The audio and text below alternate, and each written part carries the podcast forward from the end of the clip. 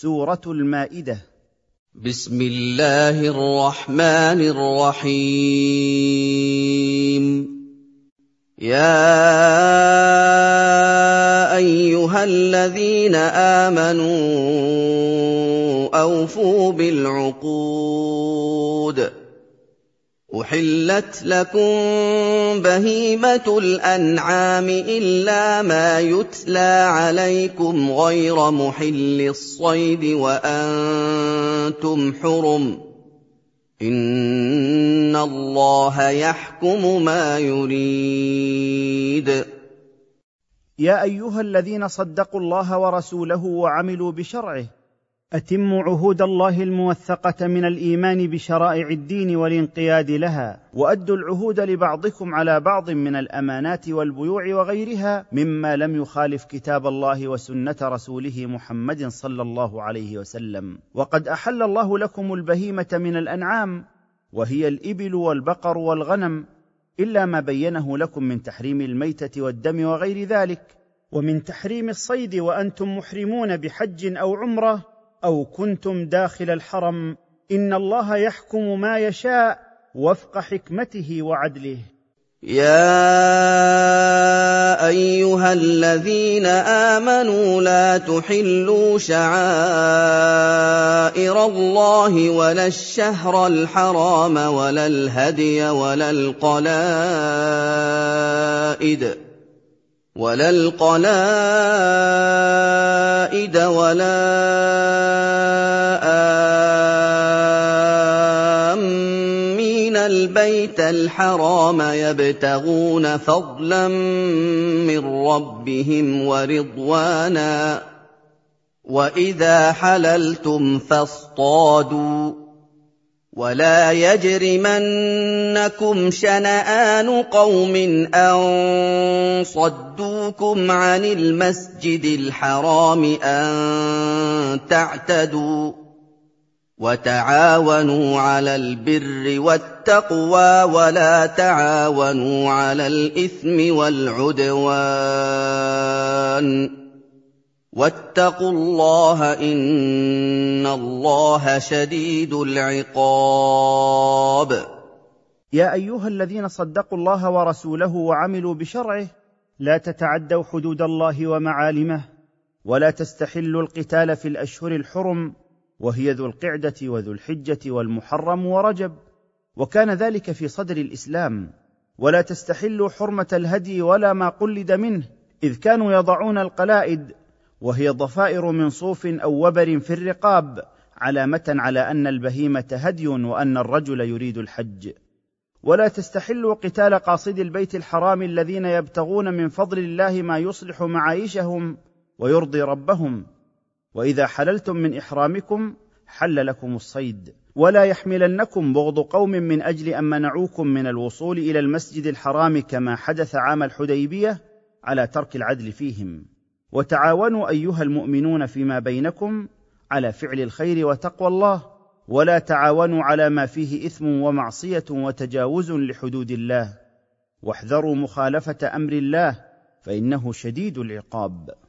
حرمت عليكم الميتة والدم ولحم الخنزير وما أهل لغير الله به والمنخنقة والموقوذة والمتردية والمتردية والنطيحة وما أكل السبع إلا ما ذكر زكيتم وما ذبح على النصب وان تستقسموا بالازلام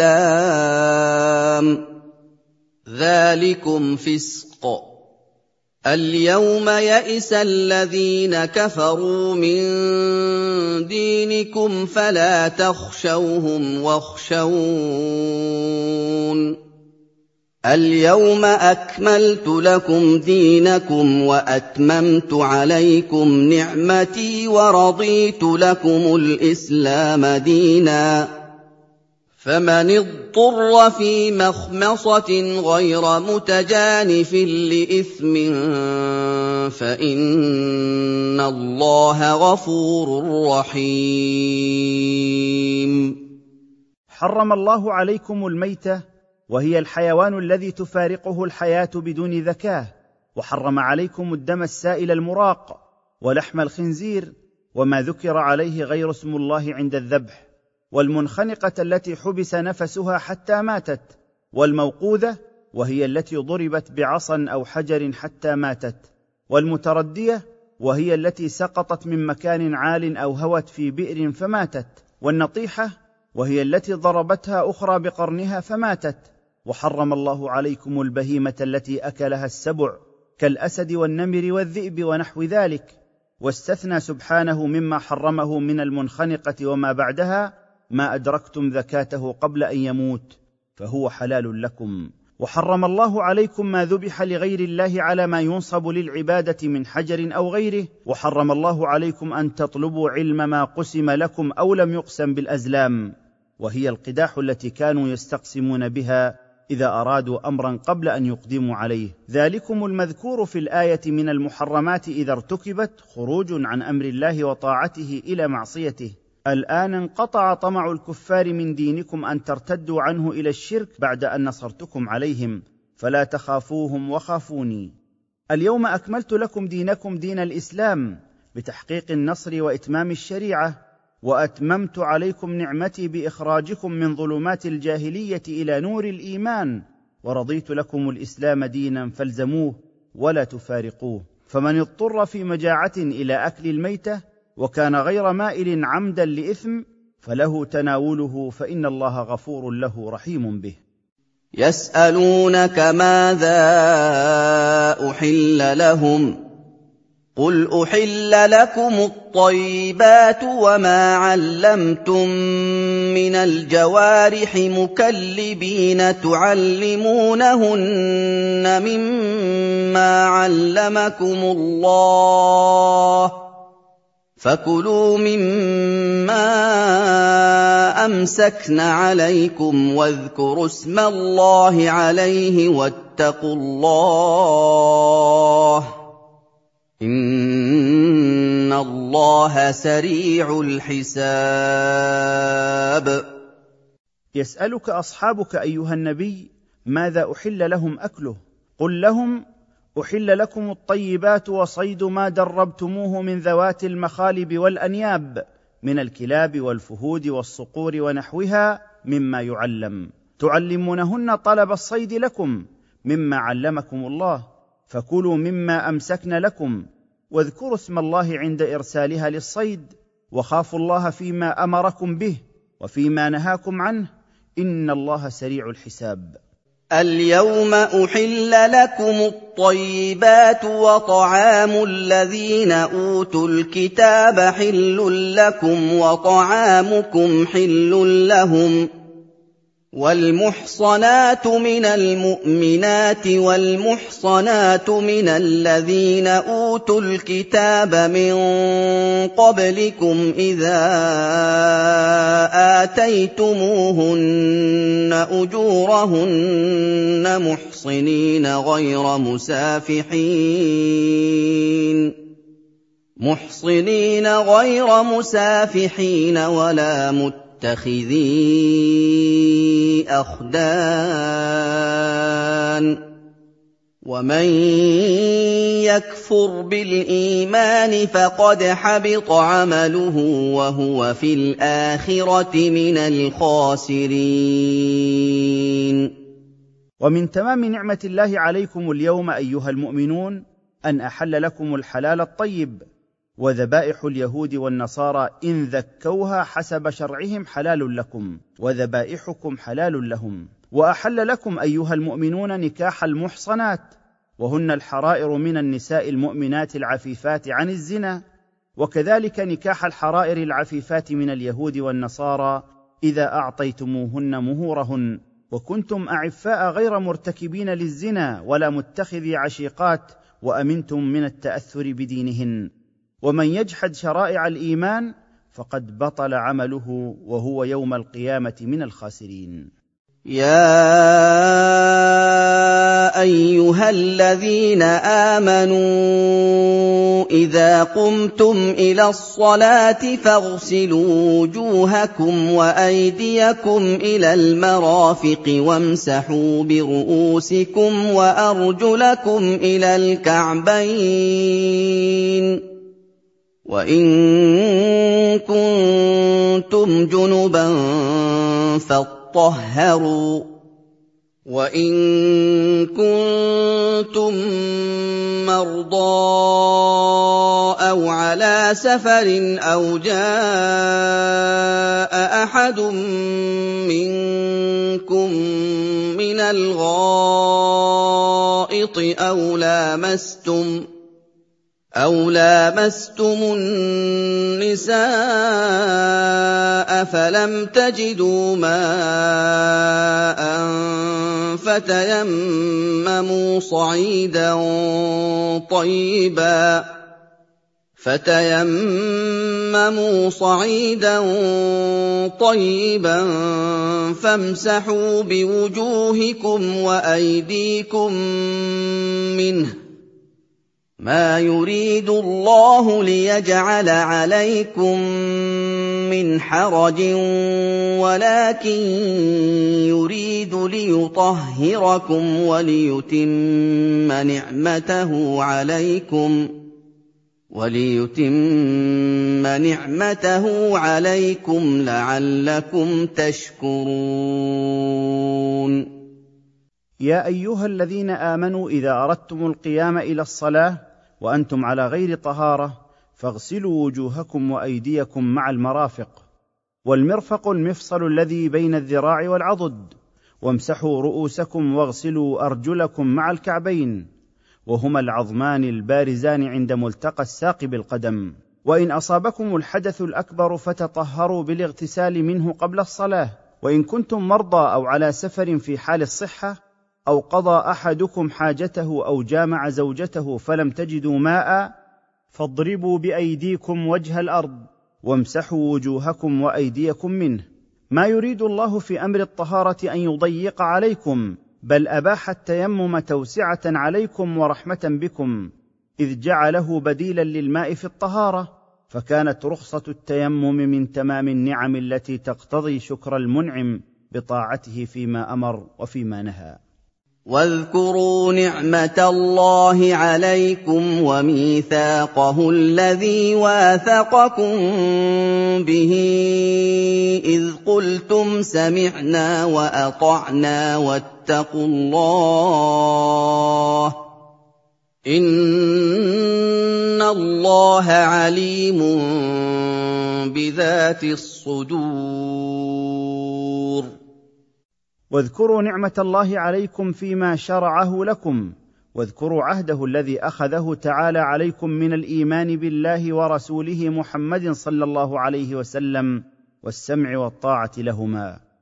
واتقوا الله فيما أمركم به ونهاكم عنه إن الله عليم بما تسرونه في نفوسكم. يا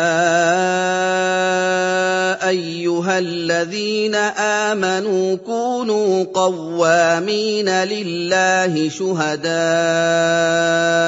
بالقسط ولا يجرمنكم شنآن قوم ولا يجرمنكم شنآن قوم على ألا تعدلوا اعدلوا هو أقرب للتقوى واتقوا الله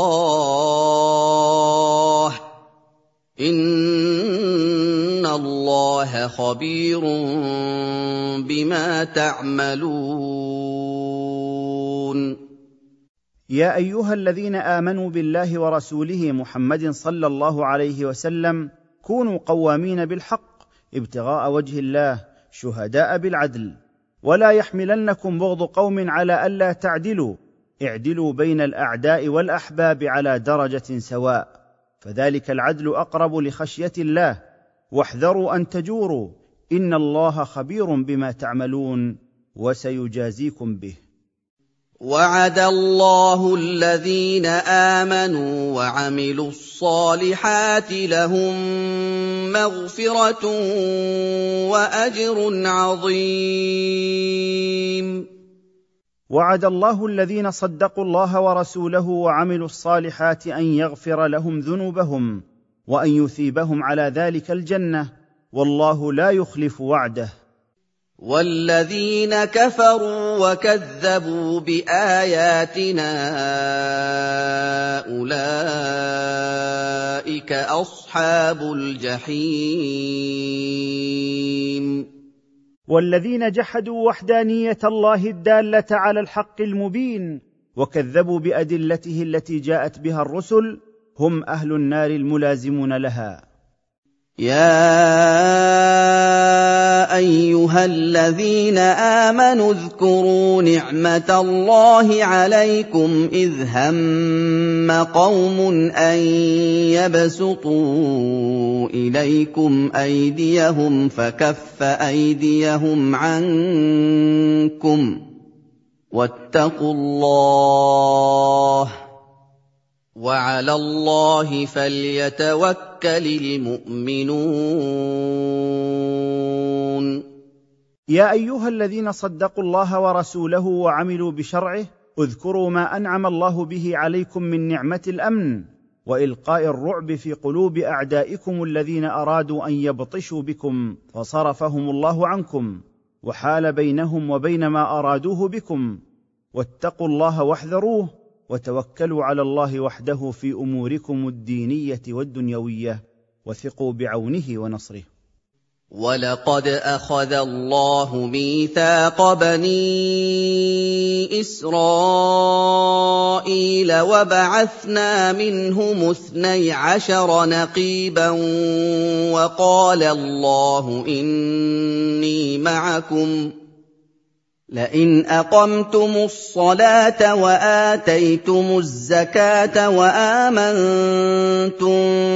برسلي وعزرتموهم وأقرضتم الله قرضا حسنا لأكفرن عنكم سيئاتكم لأكفرن عنكم سيئاتكم ولأدخلنكم جنات تجري من تحتها الأنهار فمن كفر بعد ذلك منكم فقد ضل سواء السبيل ولقد أخذ الله العهد المؤكد على بني إسرائيل أن يخلصوا له العبادة وحده وأمر الله موسى أن يجعل عليهم اثني عشر عريفا بعدد فروعهم يأخذون عليهم العهد بالسمع والطاعة لله ولرسوله ولكتابه. وقال الله لبني إسرائيل إني معكم بحفظي ونصري لئن أقمتم الصلاة وأعطيتم الزكاة المفروضة مستحقيها وصدقتم برسلي فيما أخبروكم به ونصرتموهم وأنفقتم في سبيلي لأكفرن عنكم سيئاتكم ولأدخلنكم جنات تجري من تحت قصورها وأشجارها الأنهار فمن جحد هذا الميثاق منكم فقد عدل عن طريق الحق إلى طريق الضلال فبما نقضهم ميثاقهم لعناهم وجعلنا قلوبهم قاسية يحرفون الكلم عن مواضعه ونسوا حظا. يحرفون الكلم عن مواضعه ونسوا حظا مما ذكروا به. ولا تزال تطلع على خائنة منهم إلا قليلا منهم فاعف عنهم واصفح. إن الله يحب المحسنين. فبسبب نقض هؤلاء اليهود لعهودهم المؤكدة طردناهم من رحمتنا. وجعلنا قلوبهم غليظة لا تلين للإيمان. يبدلون كلام الله الذي أنزله على موسى وهو التوراة وتركوا نصيبا مما ذكروا به فلم يعملوا به. ولا تزال أيها الرسول تجد من اليهود خيانة وغدرا فهم على منهاج أسلافهم إلا قليلا منهم. فاعف عن سوء معاملتهم لك واصفح عنهم. فإن الله يحب من أحسن العفو والصفح إلى من أساء إليه. وهكذا يجد أهل الزيغ سبيلا إلى مقاصدهم السيئة بتحريف كلام الله وتأويله على غير وجهه. فإن عجزوا عن التحريف والتأويل تركوا ما لا يتفق مع أهوائهم من شرع الله الذي لا يثبت عليه إلا القليل ممن عصمه الله منهم.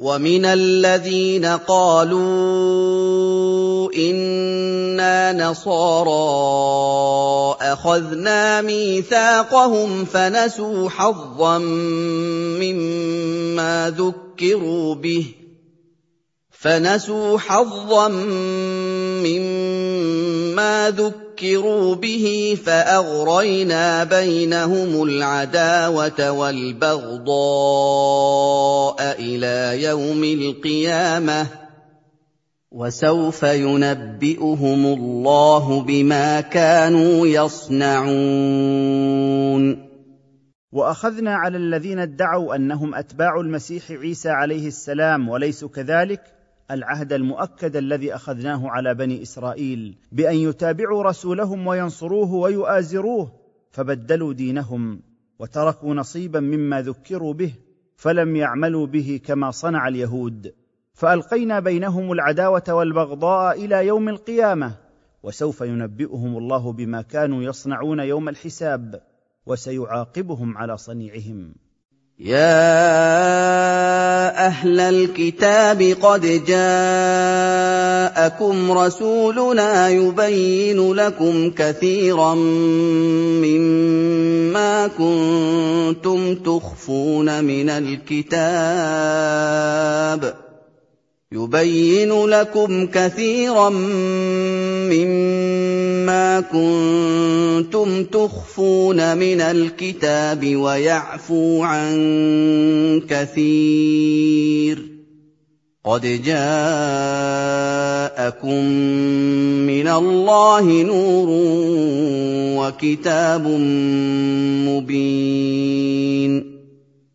يا أهل الكتاب من اليهود والنصارى قد جاءكم رسولنا محمد صلى الله عليه وسلم يبين لكم كثيرا مما كنتم تخفونه عن الناس مما في التوراة والإنجيل ويترك بيان ما لا تقتضيه الحكمة.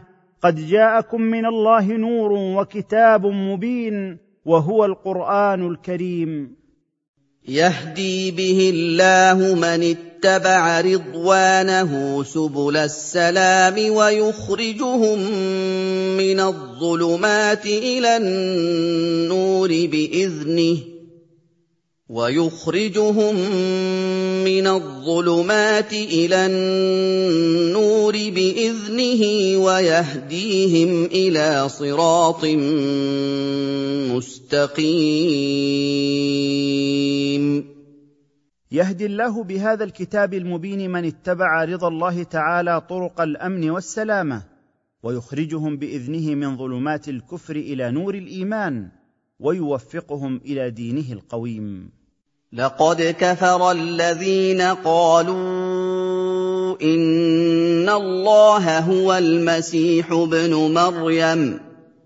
قل فمن يملك من الله شيئا إن أراد أن يهلك المسيح ابن مريم وأمه ومن في الأرض جميعا. ولله ملك السماوات والارض وما بينهما يخلق ما يشاء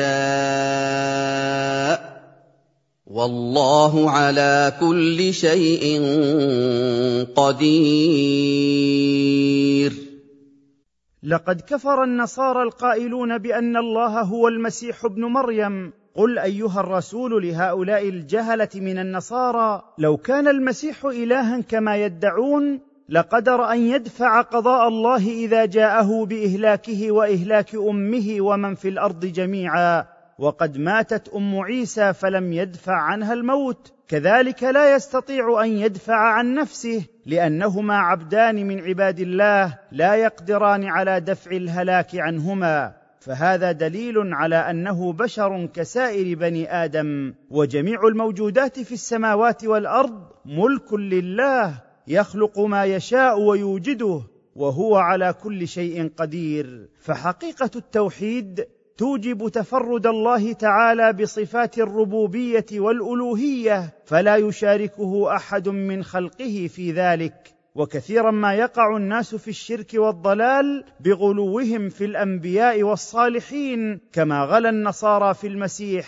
فالكون كله لله والخلق بيده وحده وما يظهر من خوارق وآيات مرده إلى الله. يخلق سبحانه ما يشاء ويفعل ما يريد. وقالت اليهود والنصارى نحن أبناء الله وأحباؤه. قل فلم يعذبكم بذنوبكم بل أنتم بشر ممن خلق؟ يغفر لمن يشاء ويعذب من يشاء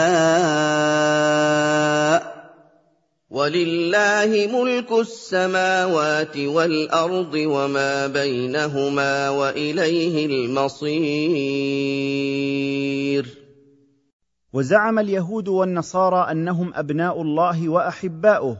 قل لهم أيها الرسول فلأي شيء يعذبكم بذنوبكم فلو كنتم أحبابه ما عذبكم فالله لا يحب إلا من أطاعه وقل لهم بل أنتم خلق مثل سائر بني آدم إن أحسنتم جوزيتم بإحسانكم خيرا وإن أسأتم جوزيتم بإساءتكم شرا فالله يغفر لمن يشاء ويعذب من يشاء وهو مالك الملك يصرفه كما يشاء وإليه المرجع فيحكم بين عباده ويجازي كلا بما يستحق. يا أهل الكتاب قد جاءكم رسولنا يبين لكم على فترة من الرسل أن تقولوا ما جاءنا من بشير ولا نذير. أن تقولوا ما جاءنا من بشير ولا نذير فقد جاءكم بشير ونذير والله على كل شيء قدير يا أيها اليهود والنصارى قد جاءكم رسولنا محمد صلى الله عليه وسلم يبين لكم الحق والهدى بعد مدة من الزمن بين إرساله وإرسال عيسى ابن مريم لئلا تقولوا ما جاءنا من بشير ولا نذير. فلا عذر لكم بعد إرساله إليكم. فقد جاءكم من الله رسول يبشر من آمن به وينذر من عصاه. والله على كل شيء قدير من عقاب العاصي وثواب المطيع. واذ قال موسى لقومه يا قوم اذكروا نعمه الله عليكم اذ جعل فيكم انبياء وجعلكم ملوكا واتاكم واتاكم ما لم يؤت احدا من العالمين واذكر أيها الرسول إذ قال موسى عليه السلام لقومه يا بني إسرائيل اذكروا نعمة الله عليكم إذ جعل فيكم أنبياء وجعلكم ملوكا تملكون أمركم بعد أن كنتم مملوكين لفرعون وقومه. وقد منحكم من نعمه صنوفا لم يمنحها أحدا من عالم زمانكم. يا قوم ادخلوا الأرض المقدسة التي كتب الله لكم ولا ترتدوا على أدباركم ولا ترتدوا على أدباركم فتنقلبوا خاسرين يا قوم ادخلوا الأرض المقدسة أي المطهرة وهي بيت المقدس وما حولها التي وعد الله أن تدخلوها وتقاتلوا من فيها من الكفار. ولا ترجعوا عن قتال الجبارين فتخسروا خير الدنيا وخير الآخرة. قالوا يا موسى إن فيها قوما جبارين وإنا لن ندخلها حتى يخرجوا منها. وَإِنَّا لَن نَّدْخُلَهَا حَتَّىٰ يَخْرُجُوا مِنْهَا فَإِن يَخْرُجُوا مِنْهَا فَإِنَّا دَاخِلُونَ قالوا يا موسى ان فيها قوما اشداء اقوياء لا طاقه لنا بحربهم وأنا لن نستطيع دخولها وهم فيها فان يخرجوا منها فانا داخلون قال رجلان من الذين يخافون أنعم الله عليهم ادخلوا عليهم الباب فإذا دخلتموه فإنكم غالبون. وعلى الله فتوكلوا إن كنتم مؤمنين.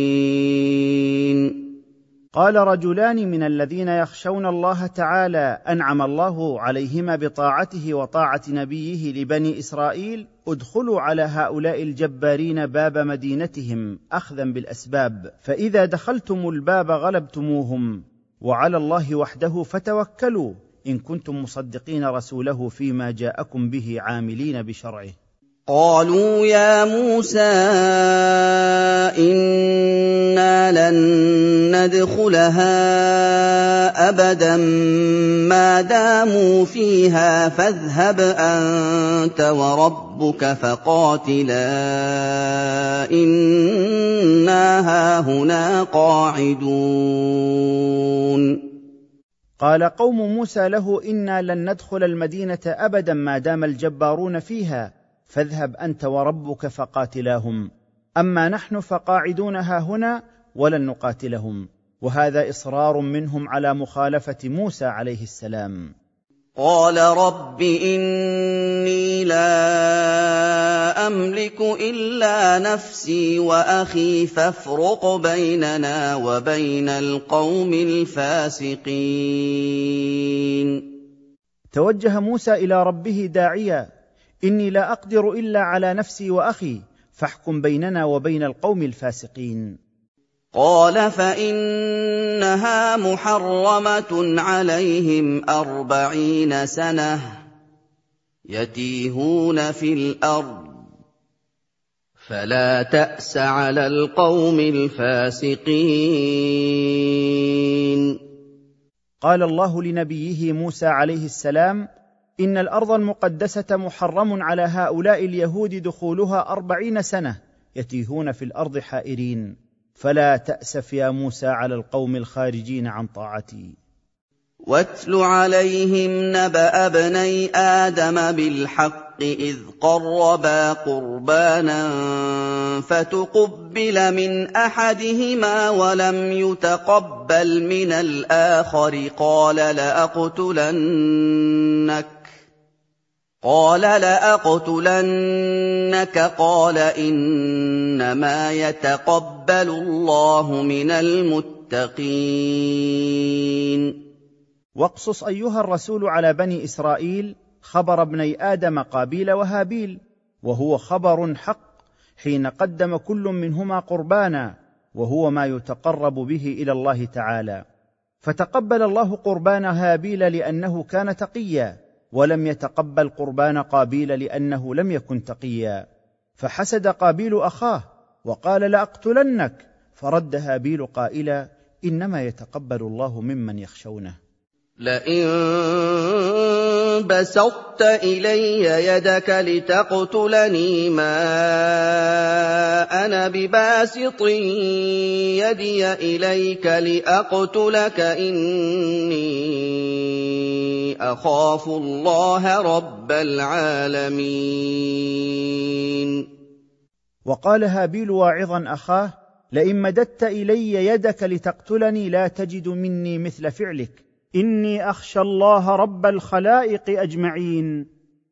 إني أريد أن تبوء بإثمي وإثمك فتكون من أصحاب النار. وذلك جزاء الظالمين. إني أريد أن ترجع حاملا إثم قتلي وإثمك الذي عليك قبل ذلك فتكون من أهل النار وملازميها وذلك جزاء المعتدين. فطوعت له نفسه قتل أخيه فقتله فأصبح من الخاسرين. فزينت لقابيل نفسه أن يقتل أخاه فقتله فأصبح من الخاسرين الذين باعوا آخرتهم بدنياهم. فبعث الله غرابا يبحث في الأرض ليريه كيف يواري سوءة أخيه. قال يا ويلتى أعجزت أن أكون مثل هذا الغراب فأواري سوءة أخي فأصبح من النادمين. لما قتل قابيل أخاه لم يعرف ما يصنع بجسده فأرسل الله غرابا يحفر حفرة في الأرض ليدفن فيها غرابا ميتا ليدل قابيل كيف يدفن جثمان أخيه. فتعجب قابيل وقال أعجزت أن أصنع مثل صنيع هذا الغراب فأستر عورة أخي؟ فدفن قابيل أخاه فعاقبه الله بالندامة بعد أن رجع بالخسران. من أجل ذلك كتبنا على بني إسرائيل أنه من قتل نفسا بغير نفس أو فساد في الأرض أنه من قتل نفسا بغير نفس أو فساد في الأرض فكأنما قتل الناس جميعا. فكانما قتل الناس جميعا ومن احياها فكانما احيا الناس جميعا وَلَقَدْ جَاءَتْهُمْ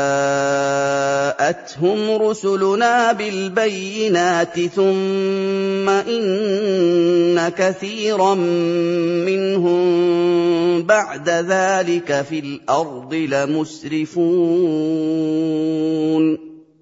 بسبب جناية القتل هذه شرعنا لبني إسرائيل أنه من قتل نفسا بغير سبب من قصاص أو فساد في الأرض بأي نوع من أنواع الفساد الموجب للقتل كالشرك والمحاربة فكأنما قتل الناس جميعا فيما استوجب من عظيم العقوبة من الله. وأنه من امتنع عن قتل نفس حرمها الله فكأنما أحيا الناس جميعا. فالحفاظ على حرمة إنسان واحد حفاظ على حرمات الناس كلهم. ولقد أتت بني إسرائيل رسلنا بالحجج والدلائل على صحة ما دعوهم إليه من الإيمان بربهم وأداء ما فرض عليهم. ثم إن كثيرا منهم بعد مجيء الرسل إليهم لمتجاوزون حدود الله بارتكاب محارم الله وترك أوامره. إنما جزاء الذين يحاربون الله ورسوله ويسعون في الأرض فسادا أن يقتلوا أو يصلبوا ويسعون في الأرض فسادا أن يقتلوا أو يصلبوا أو تقطع أيديهم وأرجلهم من خلاف أو ينفوا من الأرض ذلك لهم خزي في الدنيا ولهم في الاخره عذاب عظيم. إنما جزاء الذين يحاربون الله ويبارزونه بالعداوة ويعتدون على أحكامه وعلى أحكام رسوله ويفسدون في الأرض بقتل الأنفس وسلب الأموال أن يقتلوا أو يصلبوا مع القتل والصلب أن يشد الجاني على خشبة أو تقطع يد المحارب اليمنى ورجله اليسرى فإن لم يتب تقطع يده اليسرى ورجله اليمنى أو ينفوا إلى بلد غير بلدهم ويحبسوا في سجن ذلك البلد حتى تظهر توبتهم. وهذا الجزاء الذي أعده الله للمحاربين هو ذل في الدنيا ولهم في الآخرة عذاب شديد إن لم يتوبوا. إلا الذين تابوا من قبل أن تقدروا عليهم فاعلموا أن الله غفور رحيم. لكن من أتى من المحاربين من قبل أن تقدروا عليهم وجاء طائعا نادما فإنه يسقط عنه ما كان لله. فاعلموا أيها المؤمنون أن الله غفور لعباده رحيم بهم. يا أيها الذين آمنوا اتقوا الله وابتغوا إليه الوسيلة وجاهدوا في سبيله لعلكم تفلحون. يا أيها الذين صدقوا الله ورسوله وعملوا بشرعه خافوا الله وتقربوا إليه بطاعته والعمل بما يرضيه وجاهدوا في سبيله كي تفوزوا بجناته. إن الذين كفروا لو أن لهم ما في الأرض جميعا ومثله معه ليفتدوا به من عذاب يوم القيامة ما تقبل منهم ليفتدوا به من عذاب يوم القيامة ما تقبل منهم ولهم عذاب أليم. إن الذين جحدوا وحدانية الله وشريعته لو أنهم ملكوا جميع ما في الأرض وملكوا مثله معه وأرادوا أن يفتدوا أنفسهم يوم القيامة من عذاب الله بما ملكوا ما تقبل الله ذلك منهم ولهم عذاب موجع. يريدون أن يخرجوا من النار وما هم بخارجين منها ولهم عذاب مقيم. يريد هؤلاء الكافرون الخروج من النار لما يلاقونه من أهوالها ولا سبيل لهم إلى ذلك ولهم عذاب دائم. والسارق والسارقة فاقطعوا أيديهما جزاء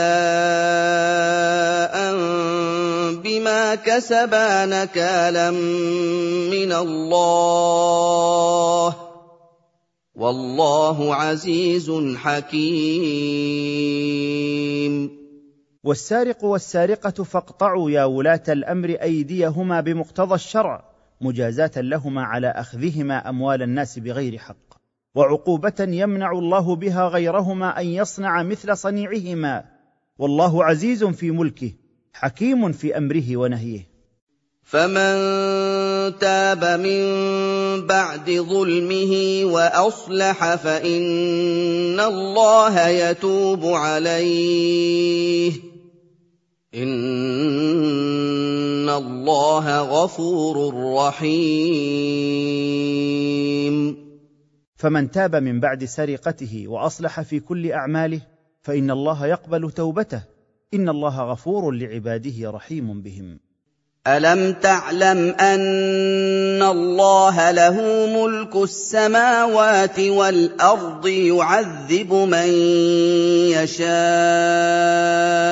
ويغفر لمن يشاء والله على كل شيء قدير. الم تعلم ايها الرسول أن الله خالق الكون ومدبره ومالكه وأنه تعالى الفعال لما يريد يعذب من يشاء ويغفر لمن يشاء وهو على كل شيء قدير. يا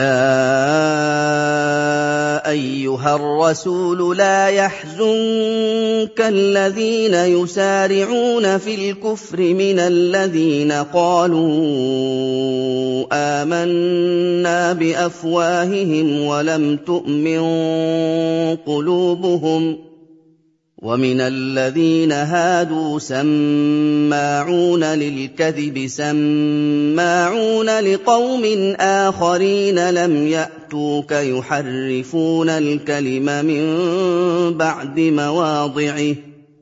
يحرفون الكلم من بعد مواضعه يقولون إن أوتيتم هذا فخذوه وإن لم تؤتوه فاحذروا.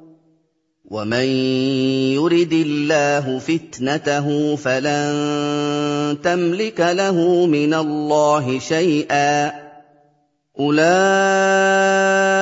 الذين لم يرد الله ان يطهر قلوبهم لهم في الدنيا خزي ولهم في الاخره عذاب عظيم يا أيها الرسول لا يحزنك الذين يسارعون في جحود نبوتك من المنافقين الذين أظهروا الإسلام وقلوبهم خالية منه فإني ناصرك عليهم. ولا يحزنك تسرع اليهود إلى إنكار نبوتك فإنهم قوم يستمعون للكذب ويقبلون ما يفتريه أحبارهم ويستجيبون لقوم آخرين لا يحضرون مجلسك. وهؤلاء الآخرون يبدلون كلام الله من بعد ما عقلوه ويقولون إن جاءكم من محمد ما يوافق الذي بدلناه وحرفناه من أحكام التوراة فاعملوا به وإن جاءكم منه ما يخالفه فاحذروا قبوله والعمل به ومن يشأ الله ضلالته فلن تستطيع أيها الرسول دفع ذلك عنه ولا تقدر على هدايته وإن هؤلاء المنافقين واليهود لم يرد الله أن يطهر قلوبهم من دنس الكفر لهم الذل والفضيحة في الدنيا ولهم في الآخرة عذاب عظيم. سماعون للكذب أكالون للسحت فان جاءوك فاحكم بينهم أو اعرض عنهم وان تعرض عنهم فلن يضروك شيئا وان حكمت فاحكم بينهم بالقسط ان الله يحب المقسطين هؤلاء اليهود يجمعون بين استماع الكذب وأكل الحرام فإن جاءوك يتحاكمون إليك فاقض بينهم أو اتركهم وإن لم تحكم بينهم فلن يقدروا على أن يضروك بشيء وإن حكمت فاحكم بينهم بالعدل إن الله يحب العادلين.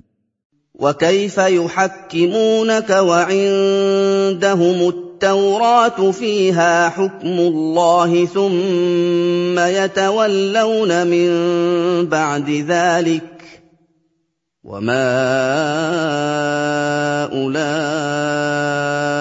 بالمؤمنين. إن صنيع هؤلاء اليهود عجيب فهم يحتكمون إليك أيها الرسول وهم لا يؤمنون بك ولا بكتابك.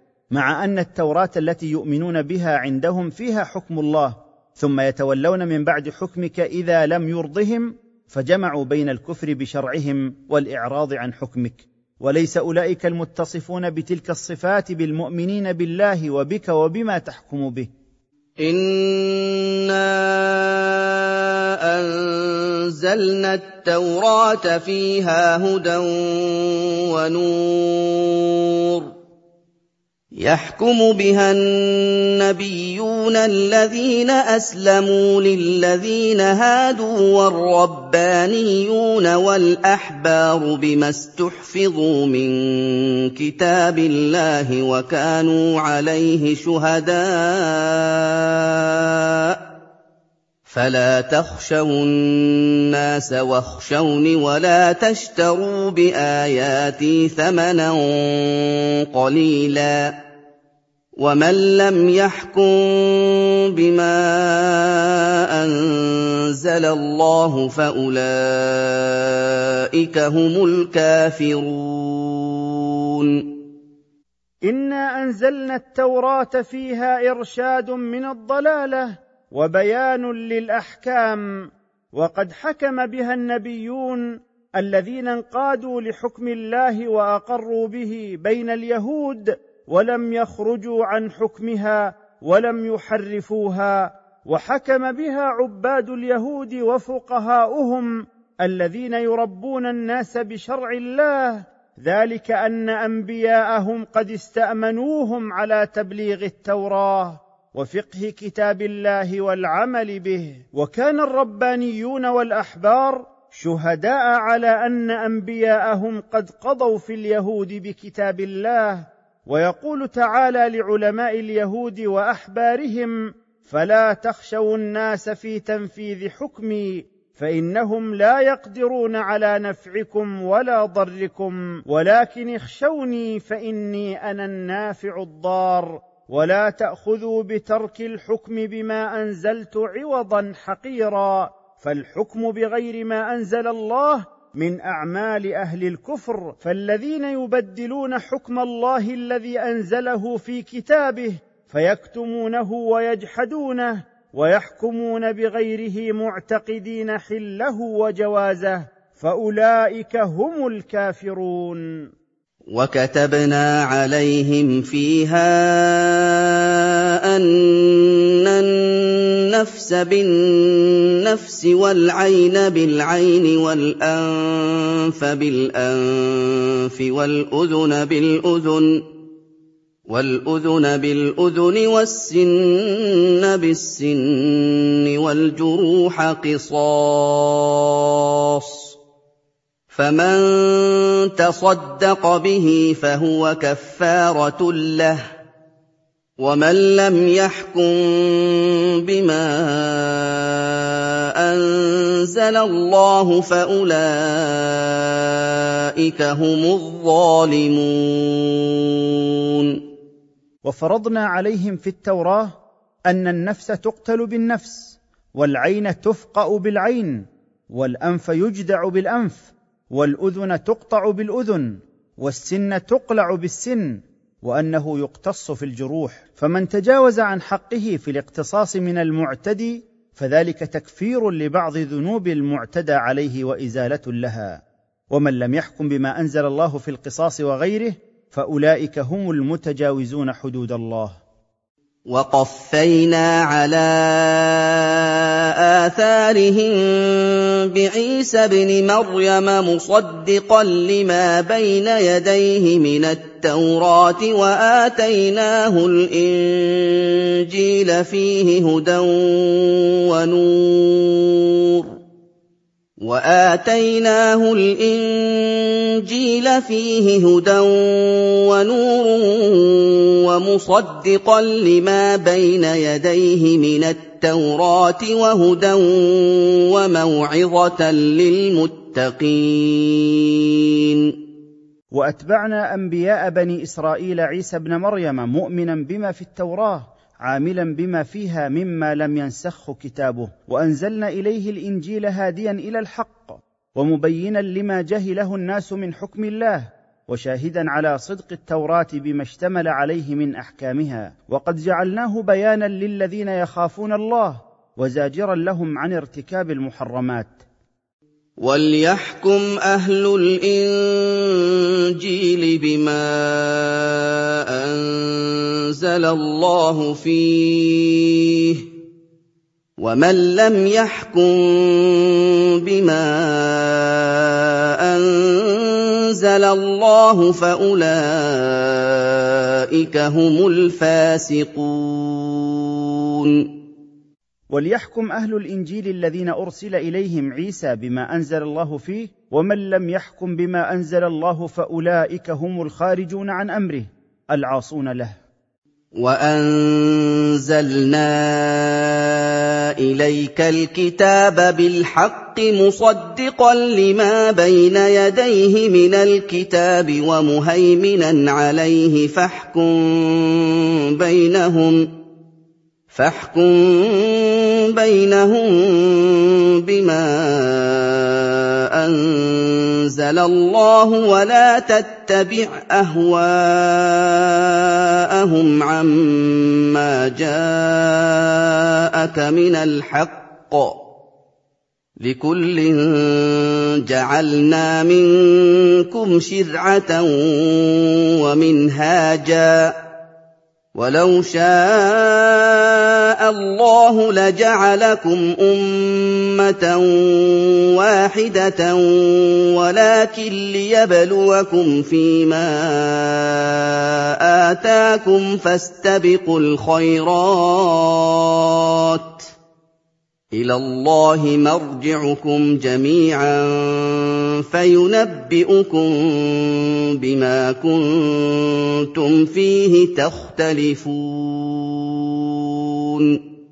وأنزلنا إليك أيها الرسول القرآن وكل ما فيه حق يشهد على صدق الكتب قبله وأنها من عند الله مصدقا لما فيها من صحة ومبينا لما فيها من تحريف ناسخا لبعض شرائعها فاحكم بين المحتكمين إليك من اليهود بما أنزل الله إليك في هذا القرآن ولا تنصرف عن الحق الذي أمرك الله به إلى أهوائهم وما اعتادوه. فقد جعلنا لكل أمة شريعة وطريقة واضحة يعملون بها ولو شاء الله لجعل شرائعكم واحدة ولكنه تعالى خالف بينها ليختبركم. فيظهر المطيع من العاصي فسارعوا إلى ما هو خير لكم في الدارين بالعمل بما في القرآن.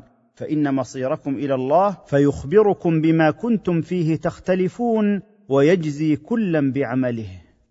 وان احكم بينهم بما أنزل الله ولا تتبع أهواءهم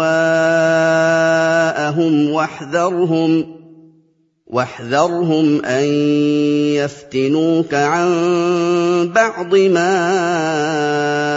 أنزل الله إليك. فإن تولوا فاعلم أنما يريد الله أن يصيبهم ببعض ذنوبهم. وان كثيرا من الناس لفاسقون واحكم أيها الرسول بين اليهود بما أنزل الله إليك في القرآن ولا تتبع أهواء الذين يحتكمون إليك واحذرهم أن يصدوك عن بعض ما أنزل الله إليك فتترك العمل به فإن أعرض هؤلاء عما تحكم به فاعلم أن الله يريد أن يصرفهم عن الهدى بسبب ذنوب اكتسبوها من قبل وإن كثيرا من الناس لخارجون عن طاعة ربهم.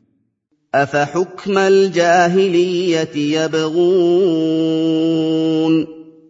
ومن أحسن من الله حكما لقوم يوقنون.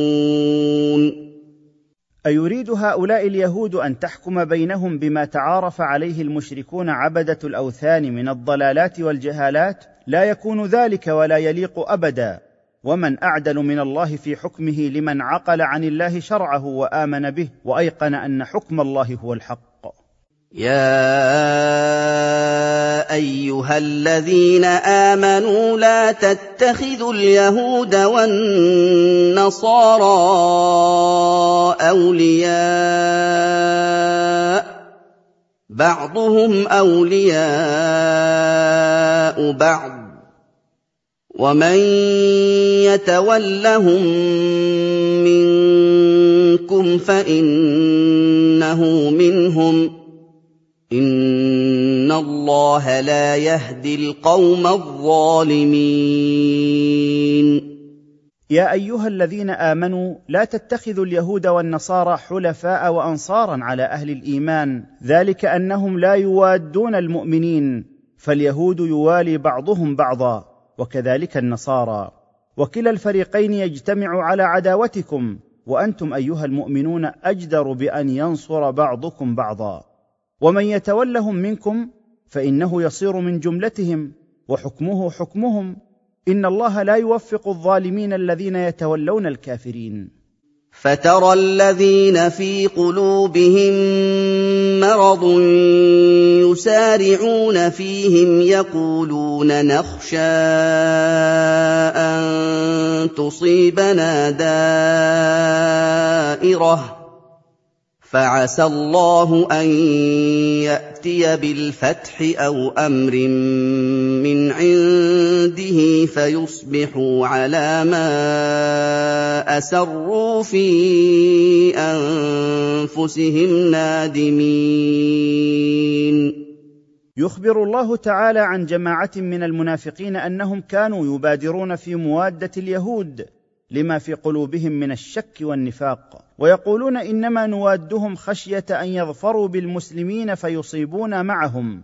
قال الله تعالى ذكره فعسى الله أن يأتي بالفتح أي فتح مكة وينصر نبيه ويظهر الإسلام والمسلمين على الكفار أو يهيئ من الأمور ما تذهب به قوة اليهود والنصارى فيخضعوا للمسلمين فحينئذ يندم المنافقون على ما أضمروا في أنفسهم من موالاتهم. ويقول الذين آمنوا أهؤلاء الذين أقسموا بالله جهد أيمانهم إنهم لمعكم. حبطت أعمالهم فأصبحوا خاسرين. وحينئذ يقول بعض المؤمنين لبعض متعجبين من حال المنافقين إذا كشف أمرهم أهؤلاء الذين أقسموا باغلظ الأيمان إنهم لمعنا؟ بطلت أعمال المنافقين التي عملوها في الدنيا فلا ثواب لهم عليها لأنهم عملوها على غير إيمان فخسروا الدنيا والآخرة. يا ايها الذين امنوا من يرتد منكم عن دينه فسوف ياتي الله بقوم يحبهم ويحبونه فسوف يأتي الله بقوم يحبهم ويحبونه أذلة على المؤمنين أعزة على الكافرين يجاهدون في سبيل الله يجاهدون في سبيل الله ولا يخافون لومة لائم. ذلك فضل الله يؤتيه من يشاء. والله واسع عليم. يا أيها الذين صدقوا الله ورسوله وعملوا بشرعه من يرجع منكم عن دينه ويستبدل به اليهودية أو النصرانية أو غير ذلك فلن يضروا الله شيئا. وسوف يأتي الله بقوم خير منهم يحبهم ويحبونه. رحماء بالمؤمنين أشداء على الكافرين. يجاهدون أعداء الله ولا يخافون في ذات الله أحدا. ذلك الإنعام من فضل الله يؤتيه من أراد. والله واسع الفضل. عليم بمن يستحقه من عباده. إنما وليكم الله ورسوله والذين آمنوا الذين يقيمون الصلاة ويؤتون الزكاة وهم راكعون. إنما ناصركم أيها المؤمنون الله ورسوله والمؤمنون الذين يحافظون على الصلاة المفروضة ويؤدون الزكاة عن رضا نفس وهم خاضعون لله. ومن يتول الله ورسوله والذين امنوا فان حزب الله هم الغالبون ومن وثق بالله وتولى الله ورسوله والمؤمنين فهو من حزب الله وحزب الله هم الغالبون المنتصرون يا ايها الذين امنوا لا تتخذوا الذين اتخذوا دينكم هزوا ولعبا من الذين اوتوا الكتاب من قبلكم والكفار اولياء واتقوا الله إن كنتم مؤمنين. يا أيها الذين صدقوا الله ورسوله وعملوا بشرعه لا تتخذوا الذين يستهزئون ويتلاعبون بدينكم من أهل الكتاب والكفار أولياء وخافوا الله إن كنتم مؤمنين به وبشرعه. واذا ناديتم إلى الصلاه اتخذوها هزوا ولعبا ذلك بانهم قوم لا يعقلون واذا اذن مؤذنكم ايها المؤمنون بالصلاه سخر اليهود والنصارى والمشركون واستهزاوا من دعوتكم اليها وذلك بسبب جهلهم بربهم وأنهم لا يعقلون حقيقة العبادة. قل يا أهل الكتاب هل تنقمون منا إلا أن آمنا بالله وما أنزل إلينا؟ إلا أن آمنا بالله وما أنزل إلينا وما أنزل من قبل وأن أكثركم فاسقون. قل أيها الرسول لهؤلاء المستهزئين من أهل الكتاب ما تجدونه مطعنا أو عيبا هو محمدة لنا من إيماننا بالله وكتبه المنزلة علينا وعلى من كان قبلنا وإيماننا بأن أكثركم خارجون عن الطريق المستقيم. قل هل أنبئكم بشر من ذلك مثوبة عند الله؟ من لعنه الله وغضب عليه وجعل منهم القردة والخنازير وعبد الطاغوت. أولئك شر مكانا وأضل عن سواء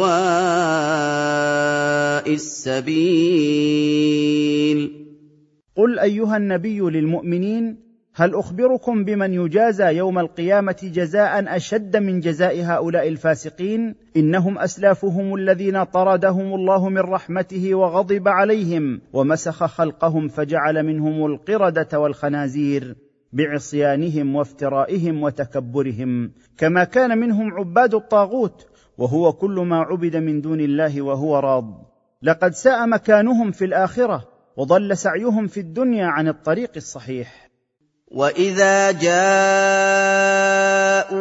قالوا امنا وقد دخلوا بالكفر وهم قد خرجوا به والله اعلم بما كانوا يكتمون واذا جاءكم ايها المؤمنون منافق اليهود قالوا امنا وهم مقيمون على كفرهم قد دخلوا عليكم بكفرهم الذي يعتقدونه بقلوبهم ثم خرجوا وهم مصرون عليه والله أعلم بسرائرهم وإن أظهروا خلاف ذلك. وترى كثيرا منهم يسارعون في الإثم والعدوان وأكلهم السحت. لبئس ما كانوا يعملون. وترى أيها الرسول كثيرا من اليهود يبادرون إلى المعاصي من قول الكذب والزور والاعتداء على أحكام الله وأكل أموال الناس بالباطل لقد ساء عملهم واعتداؤهم. لولا ينهاهم الربانيون والأحبار عن قولهم الإثم وأكلهم السحت لبئس ما كانوا يصنعون. هل لا ينهى هؤلاء الذين يسارعون في الإثم والعدوان أئمتهم وعلماؤهم عن قول الكذب والزور وأكل أموال الناس بالباطل؟ لقد ساء صنيعهم حين تركوا النهي عن المنكر. وقالت اليهود يد الله مغلولة غلت أيديهم ولعنوا بما قالوا. بل يداه مبسوطتان ينفق كيف يشاء وليزيدن كثيرا منهم ما انزل اليك من ربك طغيانا وكفرا والقينا بينهم العداوه والبغضاء إلى يوم القيامه كلما اوقدوا نارا للحرب اطفاها الله ويسعون في الأرض فسادا والله لا يحب المفسدين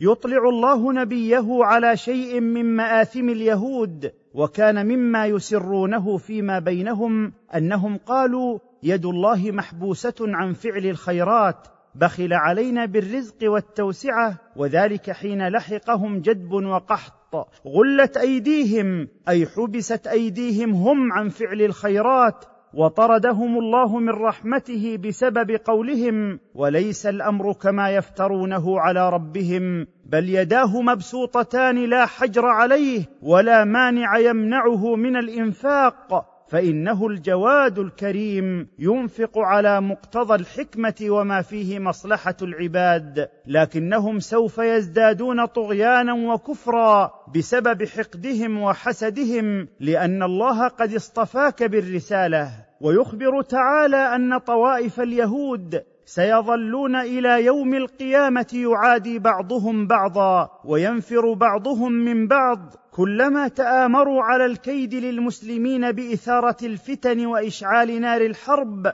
رد الله كيدهم وفرق شملهم ولا يزال اليهود يعملون بمعاصي الله مما ينشأ عنها الفساد والاضطراب في الأرض. والله تعالى لا يحب المفسدين. وفي الآية إثبات لصفة اليدين لله سبحانه وتعالى كما يليق به من غير تشبيه ولا تكييف.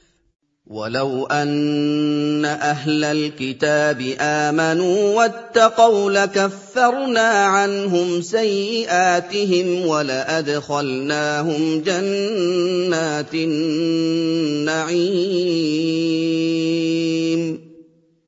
ولو ان اليهود والنصارى صدقوا الله ورسوله وامتثلوا اوامر الله واجتنبوا نواهيه لكفرنا عنهم ذنوبهم. ولأدخلناهم جنات النعيم في الدار الآخرة. ولو أنهم أقاموا التوراة والإنجيل وما أنزل إليهم من ربهم لأكلوا من فوقهم ومن تحت أرجلهم منهم أمة مقتصدة وكثير منهم ساء ما يعملون. ولو أنهم عملوا بما في التوراة والإنجيل وبما أنزل عليك أيها الرسول وهو القرآن الكريم لرزقوا من كل سبيل فأنزلنا عليهم المطر وأنبتنا لهم الثمر وهذا جزاء الدنيا وإن من أهل الكتاب فريقا معتدلا ثابتا على الحق وكثير منهم ساء عمله وضل عن سواء السبيل. يا أيها الرسول بلغ ما أنزل إليك من ربك وإن لم تفعل فما بلغت رسالته. والله يعصمك من الناس. إن الله لا يهدي القوم الكافرين. يا أيها الرسول بلغ وحي الله الذي أنزل إليك من ربك. وإن قصرت في البلاغ فكتمت منه شيئا فإنك لم تبلغ رسالة ربك. وقد بلغ صلى الله عليه وسلم رسالة ربه كاملة فمن زعم أنه كتم شيئا مما أنزل عليه فقد أعظم على الله ورسوله الفرية. والله تعالى حافظك وناصرك على أعدائك فليس عليك إلا البلاغ. إن الله لا يوفق للرشد من حاد عن سبيل الحق وجحد ما جئت به من عند الله. قُلْ يَا أَهْلَ الْكِتَابِ لَسْتُمْ عَلَىٰ شَيْءٍ حَتَّىٰ تُقِيمُوا التَّوْرَاةَ وَالْإِنجِيلَ وَمَا أُنزِلَ إِلَيْكُم مِّن رَّبِّكُمْ ۗ وَلَيَزِيدَنَّ كَثِيرًا مِّنْهُم مَّا أُنزِلَ إِلَيْكَ مِن رَّبِّكَ طُغْيَانًا وَكُفْرًا فَلَا تَأْسَ عَلَى الْقَوْمِ الْكَافِرِينَ قل ايها الرسول لليهود والنصارى انكم لستم على حظ من الدين ما دمتم لم تعملوا بما في التوراه والانجيل وما جاءكم به محمد صلى الله عليه وسلم من القران وإن كثيرا من أهل الكتاب لا يزيدهم إنزال القرآن إليك إلا تجبرا وجحودا فهم يحسدونك لأن الله بعثك بهذه الرسالة الخاتمة التي بين فيها معايبهم فلا تحزن أيها الرسول على تكذيبهم لك. إِنَّ الَّذِينَ آمَنُوا وَالَّذِينَ هَادُوا وَالصَّابِئُونَ وَالنَّصَارَىٰ مَنْ آمَنَ بِاللَّهِ وَالْيَوْمِ الْآخِرِ وَعَمِلَ صَالِحًا فَلَا خَوْفٌ عَلَيْهِمْ فلا خوف عليهم ولا هم يحزنون إن الذين آمنوا وهم المسلمون واليهود والصابئون كذلك وهم قوم باقون على فطرتهم ولا دين مقرر لهم يتبعونه والنصارى وهم أتباع المسيح من آمن منهم بالله الإيمان الكامل وهو توحيد الله والتصديق بمحمد صلى الله عليه وسلم وبما جاء به وآمن باليوم الآخر وعمل العمل الصالح فلا خوف عليهم من أهوال يوم القيامة ولا هم يحزنون على ما تركوه وراءهم في الدنيا. لقد أخذنا ميثاق بني إسرائيل وأرسلنا إليهم رسلا. كلما جاءهم رسول بما لا تهوى أنفسهم فريقا كذبوا وفريقا يقتلون. لقد أخذنا العهد المؤكد على بني إسرائيل في التوراة بالسمع والطاعة وأرسلنا إليهم بذلك رسلنا فنقضوا ما أخذ عليهم من العهد واتبعوا أهواءهم وكانوا كلما جاءهم رسول من أولئك الرسل بما لا تشتهيه أنفسهم عادوه. فكذبوا فريقا من الرسل وقتلوا فريقا آخر. وحسبوا ألا تكون فتنة فعموا وصموا ثم تاب الله عليهم ثم عموا وصموا كثير منهم والله بصير بما يعملون. وظن هؤلاء العصاة من اليهود أن الله لن يأخذهم بالعذاب جزاء عصيانهم وعتوهم فمضوا في شهواتهم وعموا عن الهدى فلم يبصروه وصموا عن سماع الحق فلم ينتفعوا به فأنزل الله بهم بأسه فتابوا فتاب الله عليهم. ثم عمي كثير منهم وصموا بعدما تبين لهم الحق. والله بصير بأعمالهم خيرها وشرها وسيجازيهم عليها. لقد كفر الذين قالوا إن الله هو المسيح ابن مريم. وقال المسيح يا بني إسرائيل اعبدوا الله ربي وربكم إنه من يشرك بالله فقد حرم الله عليه الجنة ومأواه النار وما للظالمين من أنصار يقسم الله تعالى بأن الذين قالوا إن الله هو المسيح ابن مريم قد كفروا بمقالتهم هذه. وأخبر تعالى أن المسيح قال لبني إسرائيل اعبدوا الله وحده لا شريك له فأنا وأنتم في العبودية سواء. إنه من يعبد مع الله غيره فقد حرم الله عليه الجنة وجعل النار مستقرة وليس له ناصر ينقذه منها. لقد كفر الذين قالوا إن الله ثالث ثلاثة وما من إله إلا إله واحد. وان لم ينتهوا عما يقولون ليمسن الذين كفروا منهم عذاب اليم. لقد كفر من النصارى من قال ان الله مجموع ثلاثة اشياء هي الاب والابن وروح القدس. اما علم هؤلاء النصارى انه ليس للناس سوى معبود واحد لم يلد ولم يولد. وإن لم ينته أصحاب هذه المقالة عن افترائهم وكذبهم ليصيبنهم عذاب مؤلم موجع بسبب كفرهم بالله. أفلا يتوبون إلى الله ويستغفرونه؟ والله غفور رحيم. أفلا يرجع هؤلاء النصارى إلى الله تعالى ويتوبون عما قالوا؟ ويسألون الله تعالى المغفرة؟ والله تعالى متجاوز عن ذنوب التائبين رحيم بهم. ما المسيح ابن مريم إلا رسول قد خلت من قبله الرسل وأمه صديقة كانا يأكلان الطعام. انظر كيف نبين لهم الآيات ثم انظر أنا يؤفكون.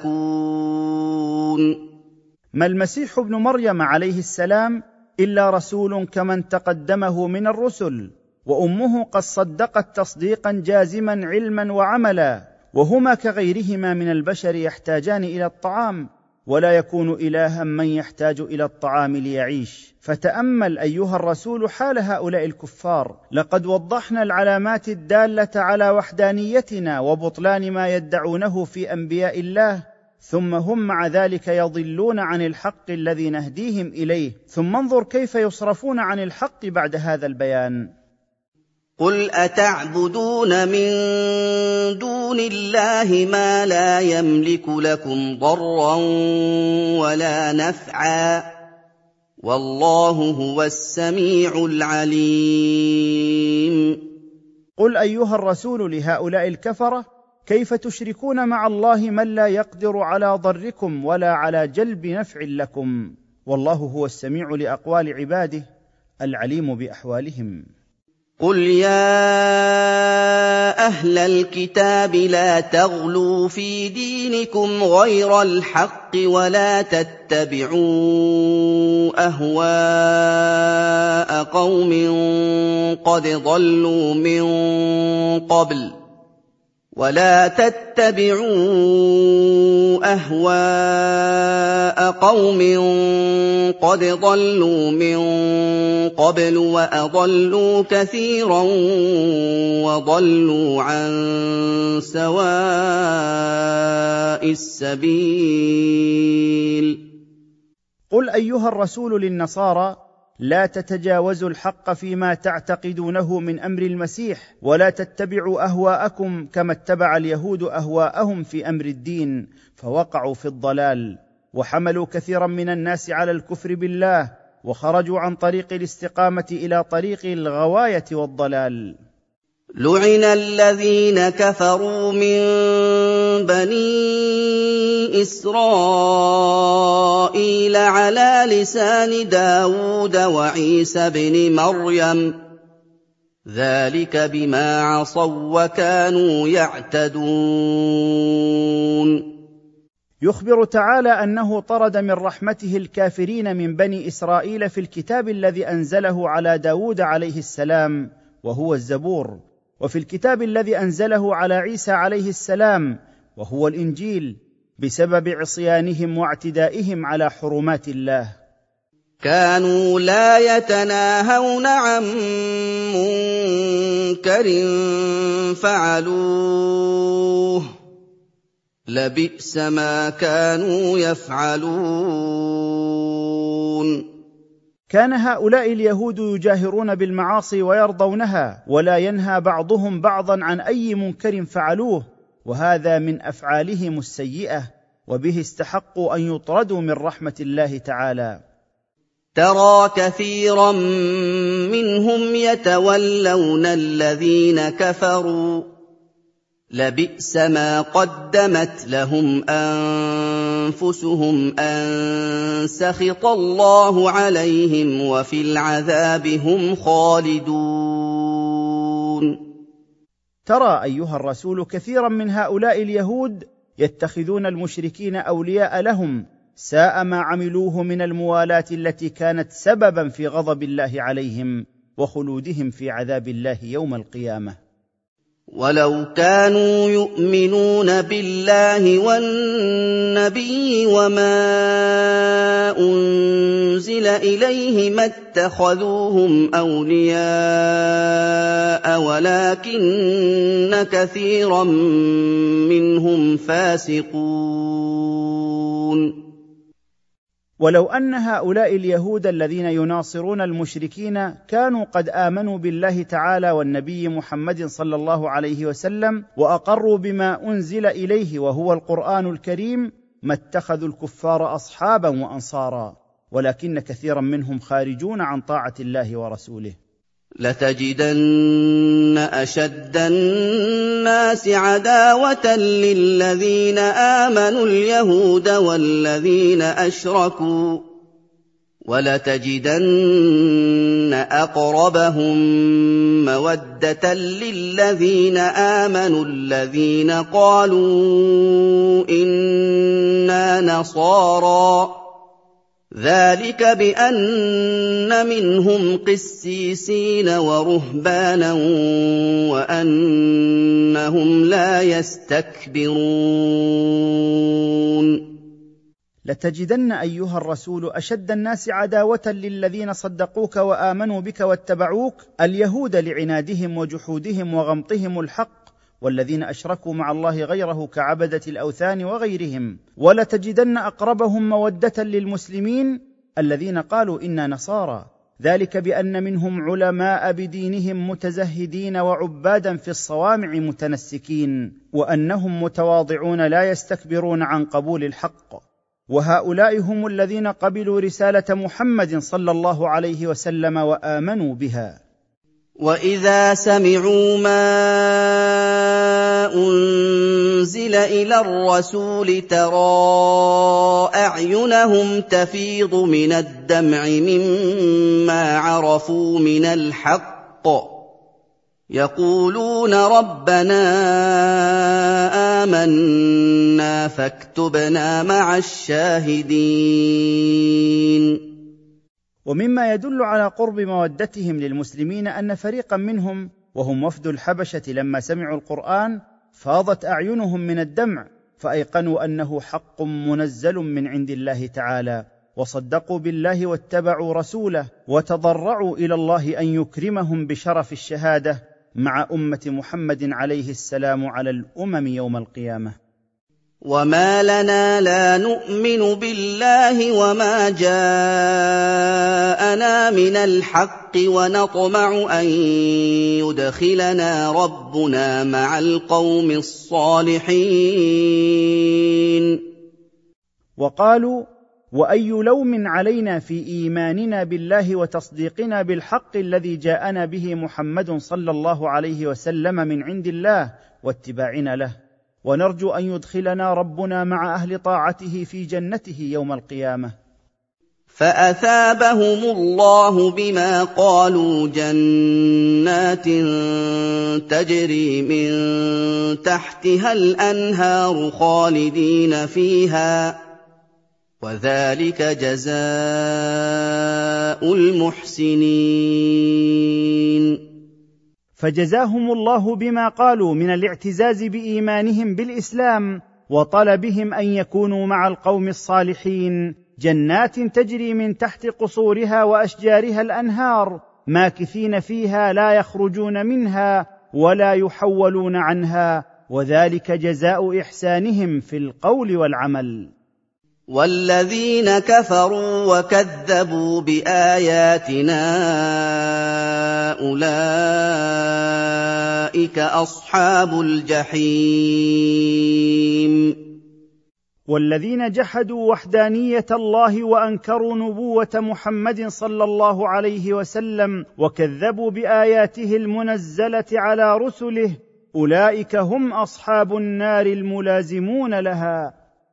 يا ايها الذين امنوا لا تحرموا طيبات ما احل الله لكم ولا تعتدوا ان الله لا يحب المعتدين.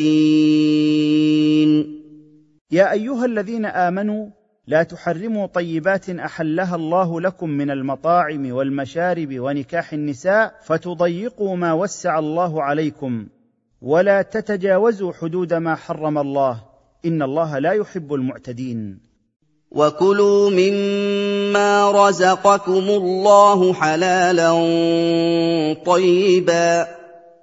واتقوا الله الذي أنتم به مؤمنون. وتمتعوا أيها المؤمنون بالحلال الطيب مما أعطاكم الله ومنحكم إياه. واتقوا الله بامتثال أوامره واجتناب نواهيه فإن إيمانكم بالله يوجب عليكم تقواه ومراقبته. لا يؤاخذكم الله باللغو في أيمانكم ولكن يؤاخذكم بما عقدتم الأيمان فكفارته إطعام عشرة مساكين فكفارته إطعام عشرة مساكين من أوسط ما تطعمون أهليكم أو كسوتهم أو تحرير رقبة فمن لم يجد فصيام ثلاثة أيام ذلك كفارة أيمانكم إذا حلفتم واحفظوا أيمانكم ۖ كذلك يبين الله لكم آياته لعلكم تشكرون. لا يعاقبكم الله أيها المسلمون فيما لا تقصدون عقده من الأيمان مثل قول بعضكم لا والله وبلا والله ولكن يعاقبكم فيما قصدتم عقده بقلوبكم فإذا لم تفوا باليمين فإثم ذلك يمحوه الله بما تقدمونه مما شرعه الله لكم كفارة من إطعام عشرة محتاجين لا يملكون ما يكفيهم ويسد حاجتهم لكل مسكين نصف صاع من أوسط طعام أهل البلد أو كسوتهم لكل مسكين ما يكفي في الكسوة عرفا أو إعتاق مملوك من الرق فالحالف الذي لم يف بيمينه مخير بين هذه الأمور الثلاثة فمن لم يجد شيئا من ذلك فعليه صيام ثلاثة أيام. تلك مكفرات عدم الوفاء بأيمانكم. واحفظوا أيها المسلمون أيمانكم باجتناب الحلف أو الوفاء إن حلفتم أو الكفارة إذا لم تفوا بها. كما بين الله لكم حكم الأيمان والتحلل منها يبين لكم أحكام دينه. لتشكروا له على هدايته إياكم إلى الطريق المستقيم. يَا أَيُّهَا الَّذِينَ آمَنُوا إِنَّمَا الْخَمْرُ وَالْمَيْسِرُ وَالْأَنصَابُ وَالْأَزْلَامُ رِجْسٌ مِّنْ عَمَلِ الشَّيْطَانِ فَاجْتَنِبُوهُ لَعَلَّكُمْ تُفْلِحُونَ. يا أيها الذين صدقوا الله ورسوله وعملوا بشرعه إنما الخمر وهي كل مسكر يغطي العقل والميسر وهو القمار وذلك يشمل المراهنات ونحوها مما فيه عوض من الجانبين. وصد عن ذكر الله والأنصاب وهي الحجارة التي كان المشركون يذبحون عندها تعظيما لها وما ينصب للعبادة تقربا إليه. والأزلام وهي القداح التي يستقسم بها الكفار قبل الإقدام على الأمر أو الإحجام عنه. إن ذلك كله إثم من تزيين الشيطان. فابتعدوا عن هذه الآثام لعلكم تفوزون بالجنة. إنما يريد الشيطان أن يوقع بينكم العداوة والبغضاء في الخمر والميسر ويصدكم عن ذكر الله وعن الصلاة ويصدكم عن ذكر الله وعن الصلاة فهل أنتم منتهون؟ إنما يريد الشيطان بتزيين الآثام لكم أن يلقي بينكم ما يوجد العداوة والبغضاء بسبب شرب الخمر ولعب الميسر ويصرفكم عن ذكر الله وعن الصلاة بغياب العقل في شرب الخمر والاشتغال باللهو في لعب الميسر فانتهوا عن ذلك. وأطيعوا الله وأطيعوا الرسول واحذروا. فإن توليتم فاعلموا أنما على رسولنا البلاغ المبين. وامتثلوا أيها المسلمون طاعة الله وطاعة رسوله محمد صلى الله عليه وسلم. في كل ما تفعلون وتتركون. واتقوا الله وراقبوه في ذلك. فإن أعرضتم عن الامتثال فعملتم ما نهيتم عنه. فاعلموا أنما على رسولنا محمد صلى الله عليه وسلم البلاغ المبين. ليس على الذين آمنوا وعملوا الصالحات جناح فيما طعموا إذا ما اتقوا وآمنوا وعملوا الصالحات إِذَا مَا اتَّقَوا وَّآمَنُوا وَعَمِلُوا الصَّالِحَاتِ ثُمَّ اتَّقَوا وَّآمَنُوا ثُمَّ اتَّقَوا وَّأَحْسَنُوا وَاللَّهُ يُحِبُّ الْمُحْسِنِينَ. ليس على المؤمنين الذين شربوا الخمر قبل تحريمها إثم في ذلك إذا تركوها واتقوا سخط الله وآمنوا به وقدموا الأعمال الصالحة التي تدل على إيمانهم ورغبتهم في رضوان الله تعالى عنهم. ثم ازدادوا بذلك مراقبة لله عز وجل وإيمانا به حتى أصبحوا من يقينهم يعبدونه وكأنهم يرونه. وإن الله تعالى يحب الذين بلغوا درجة الإحسان حتى أصبح إيمانهم بالغيب كالمشاهدة. يَا أَيُّهَا الَّذِينَ آمَنُوا لَيَبْلُوَنَّكُمُ اللَّهُ بِشَيْءٍ مِّنَ الصَّيْدِ تَنَالُهُ أَيْدِيكُمْ وَرِمَاحُكُمْ ۖ لَيَبْلُوَنَّكُمُ اللَّهُ بِشَيْءٍ مِّنَ الصَّيْدِ تَنَالُهُ أَيْدِيكُمْ وَرِمَاحُكُمْ لِيَعْلَمَ اللَّهُ مَن يَخَافُهُ بِالْغَيْبِ ۚ فَمَنِ اعْتَدَىٰ بَعْدَ ذَٰلِكَ فَلَهُ عَذَابٌ أَلِيمٌ يا أيها الذين صدقوا الله ورسوله وعملوا بشرعه ليبلونكم الله بشيء من صيد البر يقترب منكم على غير المعتاد حيث تستطيعون أخذ صغاره بغير سلاح وأخذ كباره بالسلاح ليعلم الله علما ظاهرا للخلق الذين يخافون ربهم بالغيب ليقينهم بكمال علمه بهم وذلك بإمساكهم عن الصيد وهم محرمون. فمن تجاوز حده بعد هذا البيان فأقدم على الصيد وهو محرم فإنه يستحق العذاب الشديد. يَا أَيُّهَا الَّذِينَ آمَنُوا لَا تَقْتُلُوا الصَّيْدَ وَأَنتُمْ حُرُمٌ ۚ. وَمَن قَتَلَهُ مِنكُم مُّتَعَمِّدًا فَجَزَاءٌ مِّثْلُ مَا قَتَلَ مِنَ النَّعَمِ ۚ فَجَزَاءٌ مِّثْلُ مَا قَتَلَ مِنَ النَّعَمِ يَحْكُمُ بِهِ ذَوَا عَدْلٍ مِّنكُمْ هَدْيًا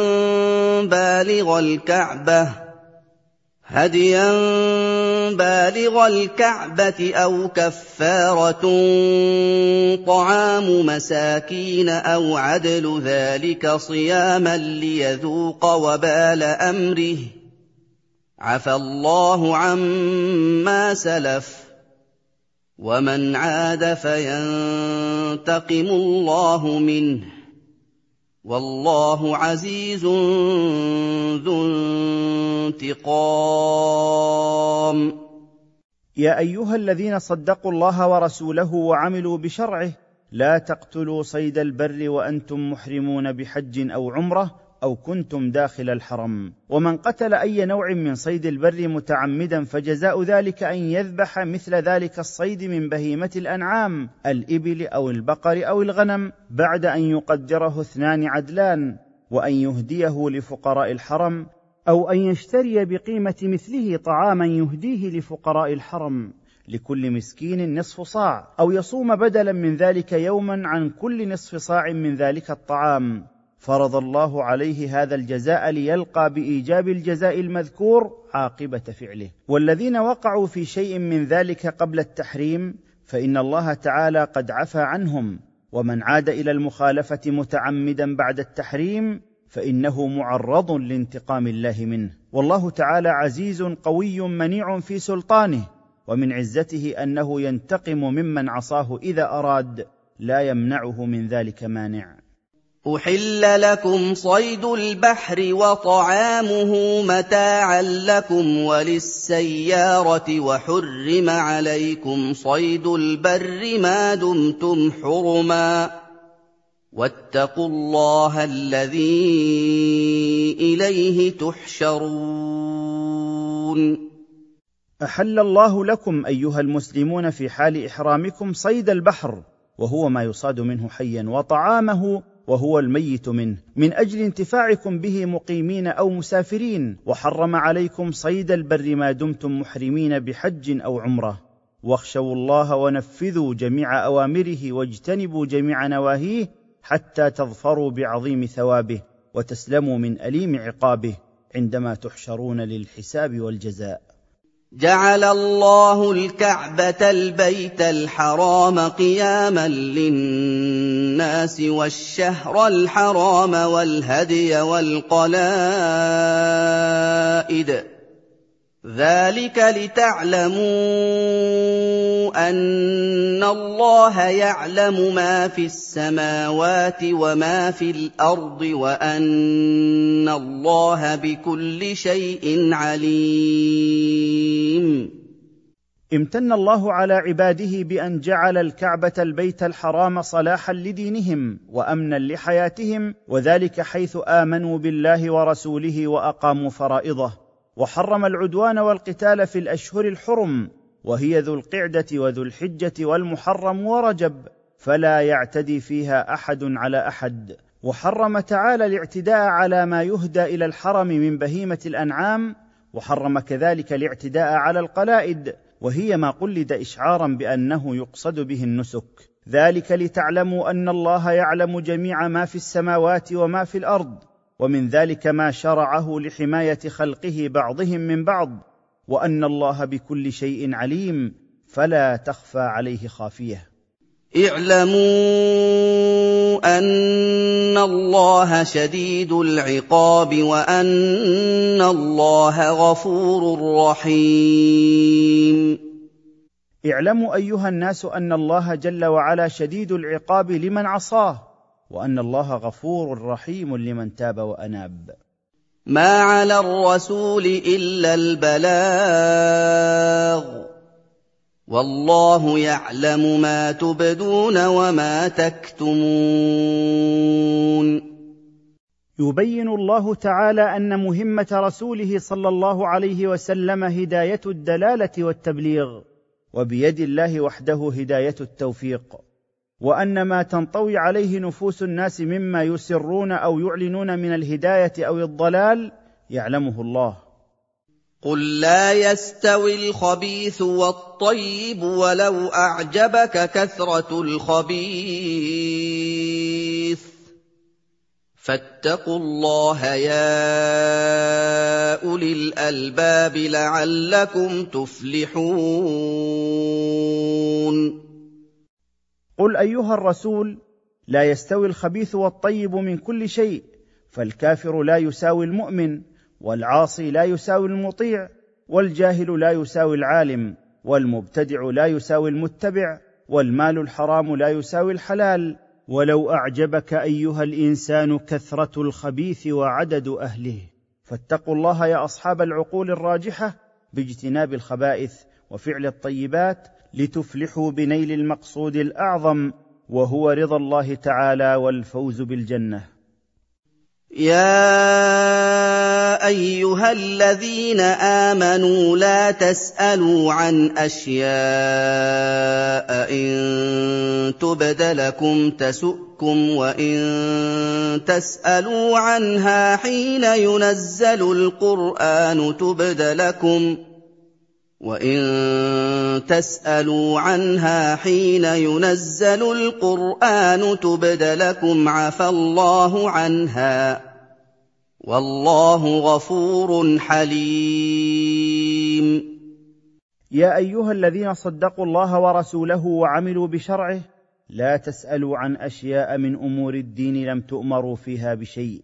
كالسؤال عن الأمور غير الواقعه أو التي يترتب عليها تشديدات في الشرع ولو كلفتموها لشقت عليكم. وإن تسألوا عنها في حياة رسول الله صلى الله عليه وسلم وحين نزول القرآن عليه تبين لكم وقد تكلفونها فتعجزون عنها. تركها الله معافيا لعباده منها. والله غفور لعباده إذا تابوا حليم عليهم فلا يعاقبهم وقد أنابوا إليه. قد سالها قوم من قبلكم ثم اصبحوا بها كافرين ان مثل تلك الاسئله قد سالها قوم من قبلكم رسلهم فلما امروا بها جحدوها ولم ينفذوها فاحذروا ان تكونوا مثلهم ما جعل الله من بحيره ولا سائبه ولا وصيله ولا حام ولكن الذين كفروا يفترون على الله الكذب ولكن الذين كفروا يفترون على الله الكذب وأكثرهم لا يعقلون. ما شرع الله للمشركين ما ابتدعوه في بهيمة الأنعام من ترك الانتفاع ببعضها وجعلها للأصنام وهي البحيرة التي تقطع أذنها إذا ولدت عددا من البطون والسائبة وهي التي تترك للأصنام والوصيلة وهي التي تتصل ولادتها بأنثى بعد أنثى والحامي وهو الذكر من الإبل إذا ولد من صلبه عدد من الإبل ولكن الكفار نسبوا ذلك إلى الله تعالى افتراء عليه وأكثر الكافرين لا يميزون الحق من الباطل. واذا قيل لهم تعالوا إلى ما انزل الله والى الرسول قالوا حسبنا ما وجدنا عليه اباءنا اولو كان اباؤهم لا يعلمون شيئا ولا يهتدون وإذا قيل لهؤلاء الكفار المحرمين ما أحل الله تعالوا إلى تنزيل الله وإلى رسوله ليتبين لكم الحلال والحرام. قالوا يكفينا ما ورثناه عن آبائنا من قول وعمل. أيقولون ذلك ولو كان آباؤهم لا يعلمون شيئا أي لا يفهمون حقا ولا يعرفونه ولا يهتدون إليه؟ فكيف يتبعونهم والحالة هذه؟ فإنه لا يتبعهم إلا من هو أجهل منهم وأضل سبيلا. يا أيها الذين آمنوا عليكم أنفسكم لا يضركم من ضل إذا اهتديتم. إلى الله مرجعكم جميعا فينبئكم بما كنتم تعملون. يا أيها الذين صدقوا الله ورسوله وعملوا بشرعه ألزموا أنفسكم بالعمل بطاعة الله واجتناب معصيته. وداوموا على ذلك وإن لم يستجب الناس لكم. فإذا فعلتم ذلك فلا يضركم ضلال من ضل إذا لزمتم طريق الاستقامة وأمرتم بالمعروف ونهيتم عن المنكر. إلى الله مرجعكم جميعا في الآخرة فيخبركم بأعمالكم ويجازيكم عليها. يا أيها الذين آمنوا شهادة بينكم إذا حضر أحدكم الموت حين الوصية اثنان ذوا عدل منكم أو آخران من غيركم أَوْ آخَرَانِ مِنْ غَيْرِكُمْ إِنْ أَنتُمْ ضَرَبْتُمْ فِي الْأَرْضِ فَأَصَابَتْكُم مُّصِيبَةُ الْمَوْتِ تحبسونهما من بعد الصلاة فيقسمان بالله إن ارتبتم لا نشتري به ثمنا ولو كان ذا قربى ولا نكتم شهادة الله ولا نكتم شهاده الله أنا اذا لمن الاثمين يا ايها الذين صدقوا الله ورسوله وعملوا بشرعه اذا قرب الموت من احدكم فليشهد على وصيته اثنين امينين من المسلمين أو اخرين من غير المسلمين عند الحاجة وعدم وجود غيرهما من المسلمين تشهدونهما إن أنتم سافرتم في الأرض فحل بكم الموت. وإن ارتبتم في شهادتهما فقفوهما من بعد الصلاة أي صلاة المسلمين وبخاصة صلاة العصر فيقسمان بالله قسما خالصا لا يأخذان به عوضا من الدنيا ولا يحابيان به ذا قرابة منهما ولا يكتمان به شهادة لله عندهما وأنهما إن فعلا ذلك فهما من المذنبين. فإن عثر على أنهما استحقا إثما فآخران يقومان مقامهما من الذين استحق عليهم الأوليان. فآخران يقومان مقامهما من الذين استحق عليهم الأوليان فيقسمان بالله لشهادتنا أحق من شهادتهما فيقسمان بالله لشهادتنا أحق من شهادتهما وما اعتدينا إنا إذا لمن الظالمين. فإن اطلع أولياء الميت على أن الشاهدين المذكورين قد اثما بالخيانة في الشهادة أو الوصية فليقم مقامهما في الشهادة اثنان من أولياء الميت فيقسمان بالله لشهادتنا الصادقة أولى بالقبول من شهادتهما الكاذبة. وما تجاوزنا الحق في شهادتنا إنا إن اعتدينا وشهدنا بغير الحق لمن الظالمين المتجاوزين حدود الله. ذلك ادنى ان ياتوا بالشهاده على وجهها أو يخافوا ان ترد ايمان بعد ايمانهم واتقوا الله واسمعوا والله لا يهدي القوم الفاسقين ذلك الحكم عند الارتياب في الشاهدين من الحلف بعد الصلاة وعدم قبول شهادتهما أقرب إلى أن يأتوا بالشهادة على حقيقتها خوفا من عذاب الآخرة أو خشية من أن ترد اليمين الكاذبة من قبل أصحاب الحق بعد حلفهم فيفتضح الكاذب الذي ردت يمينه في الدنيا وقت ظهور خيانته وخافوا الله أيها الناس وراقبوه أن تحلفوا كذبا وأن تقتطعوا بأيمانكم مالا حراما واسمعوا ما توعظون به والله لا يهدي القوم الفاسقين الخارجين عن طاعته. يوم يجمع الله الرسل فيقول ماذا أجبتم؟ قالوا لا علم لنا إنك أنت علام الغيوب. واذكروا أيها الناس يوم القيامة يوم يجمع الله الرسل عليهم السلام فيسألهم عن جواب أممهم لهم حينما دعوهم إلى التوحيد فيجيبون لا علم لنا فنحن لا نعلم ما في صدور الناس ولا ما أحدثوا بعدنا. إنك أنت عليم بكل شيء مما خفي أو ظهر.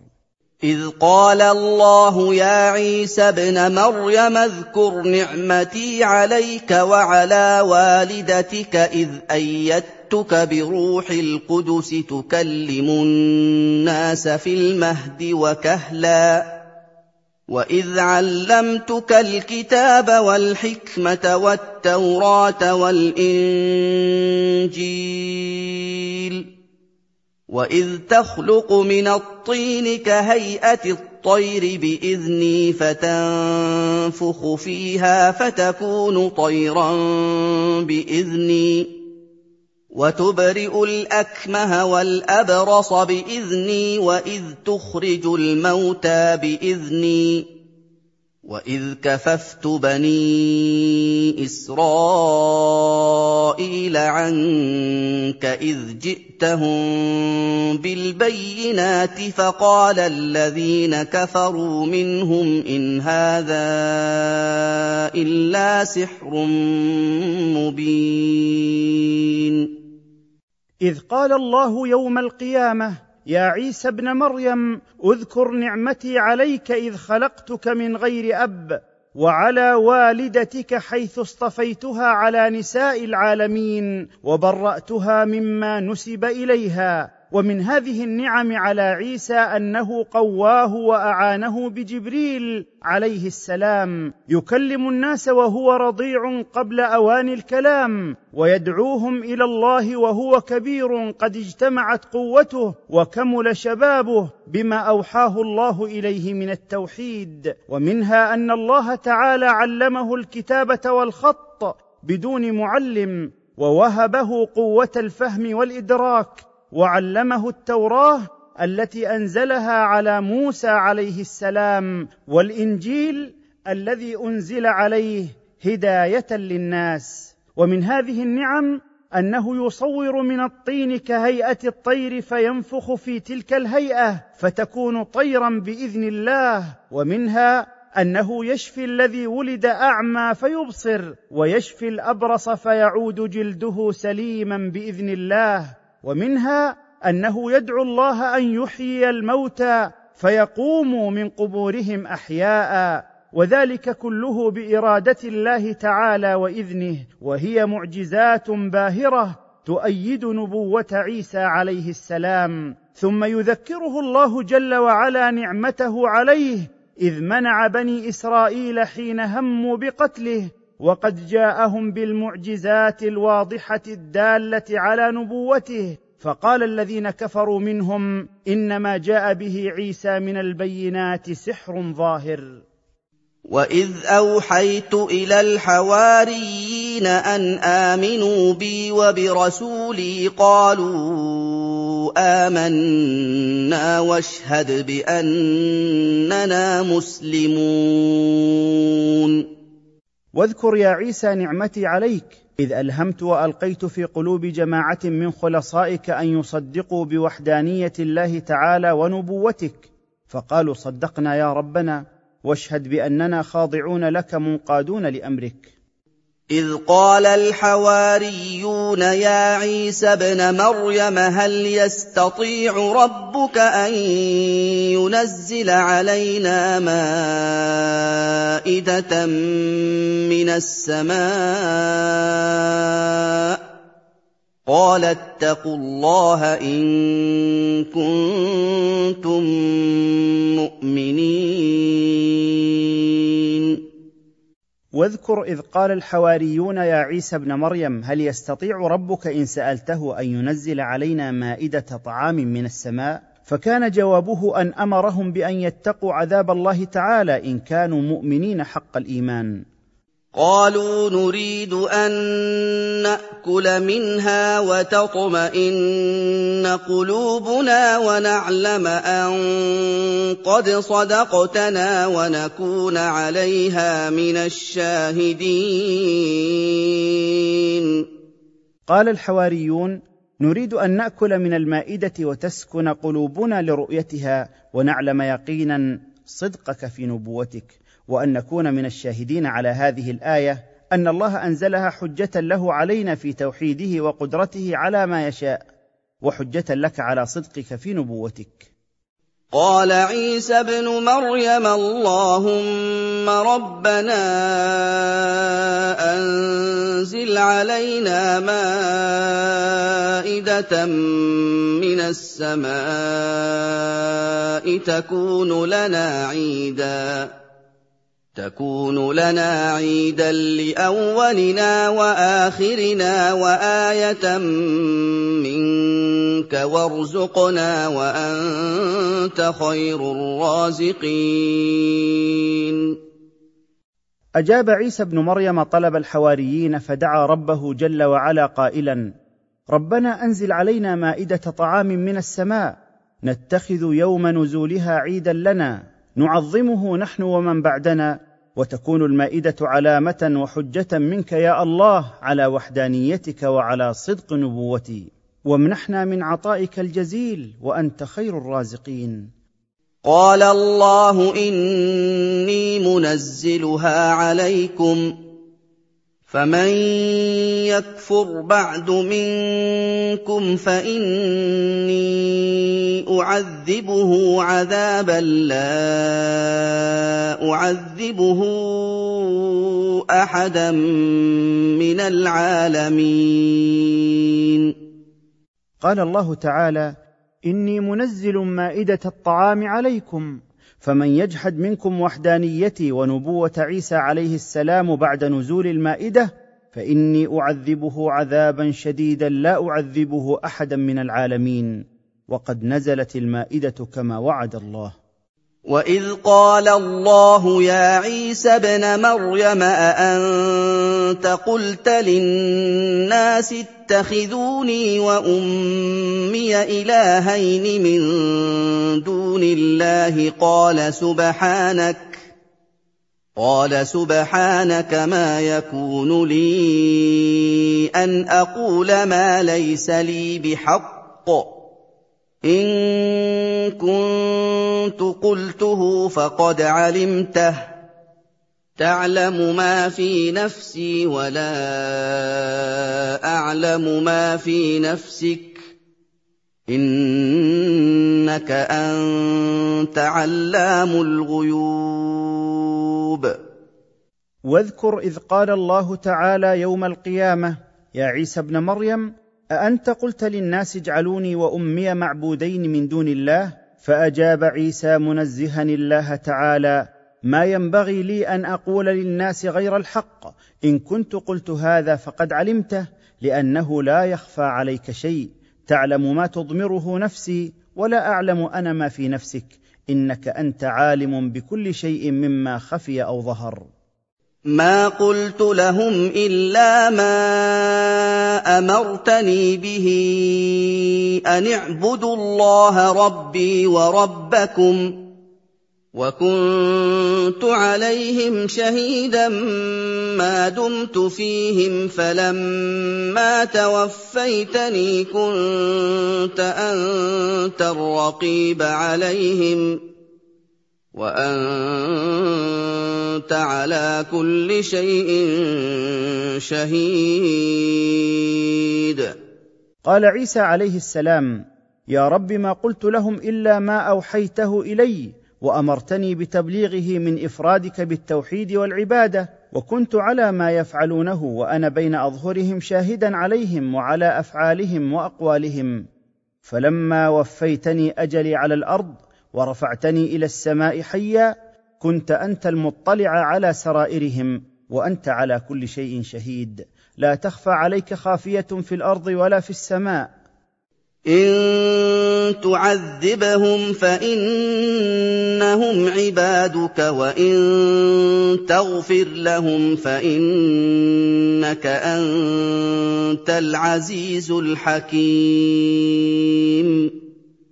إنك يا الله إن تعذبهم فإنهم عبادك وأنت أعلم بأحوالهم تفعل بهم ما تشاء بعدلك وإن تغفر برحمتك لمن أتى منهم بأسباب المغفرة فإنك أنت العزيز الذي لا يغالب الحكيم في تدبيره وأمره. وهذه الآية ثناء على الله تعالى بحكمته وعدله وكمال علمه.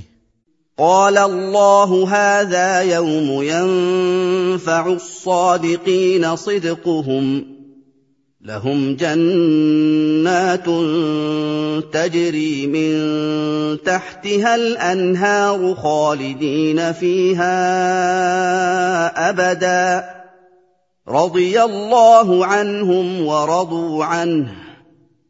ذلك الفوز العظيم.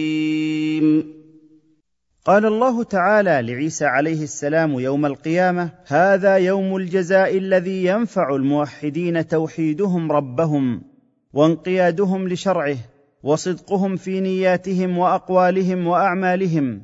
لهم جنات تجري من تحت قصورها وأشجارها الأنهار ماكثين فيها أبدا. رضي الله عنهم فقبل حسناتهم ورضوا عنه بما أعطاهم من جزيل ثوابه. ذلك الجزاء والرضا منه عليهم هو الفوز العظيم.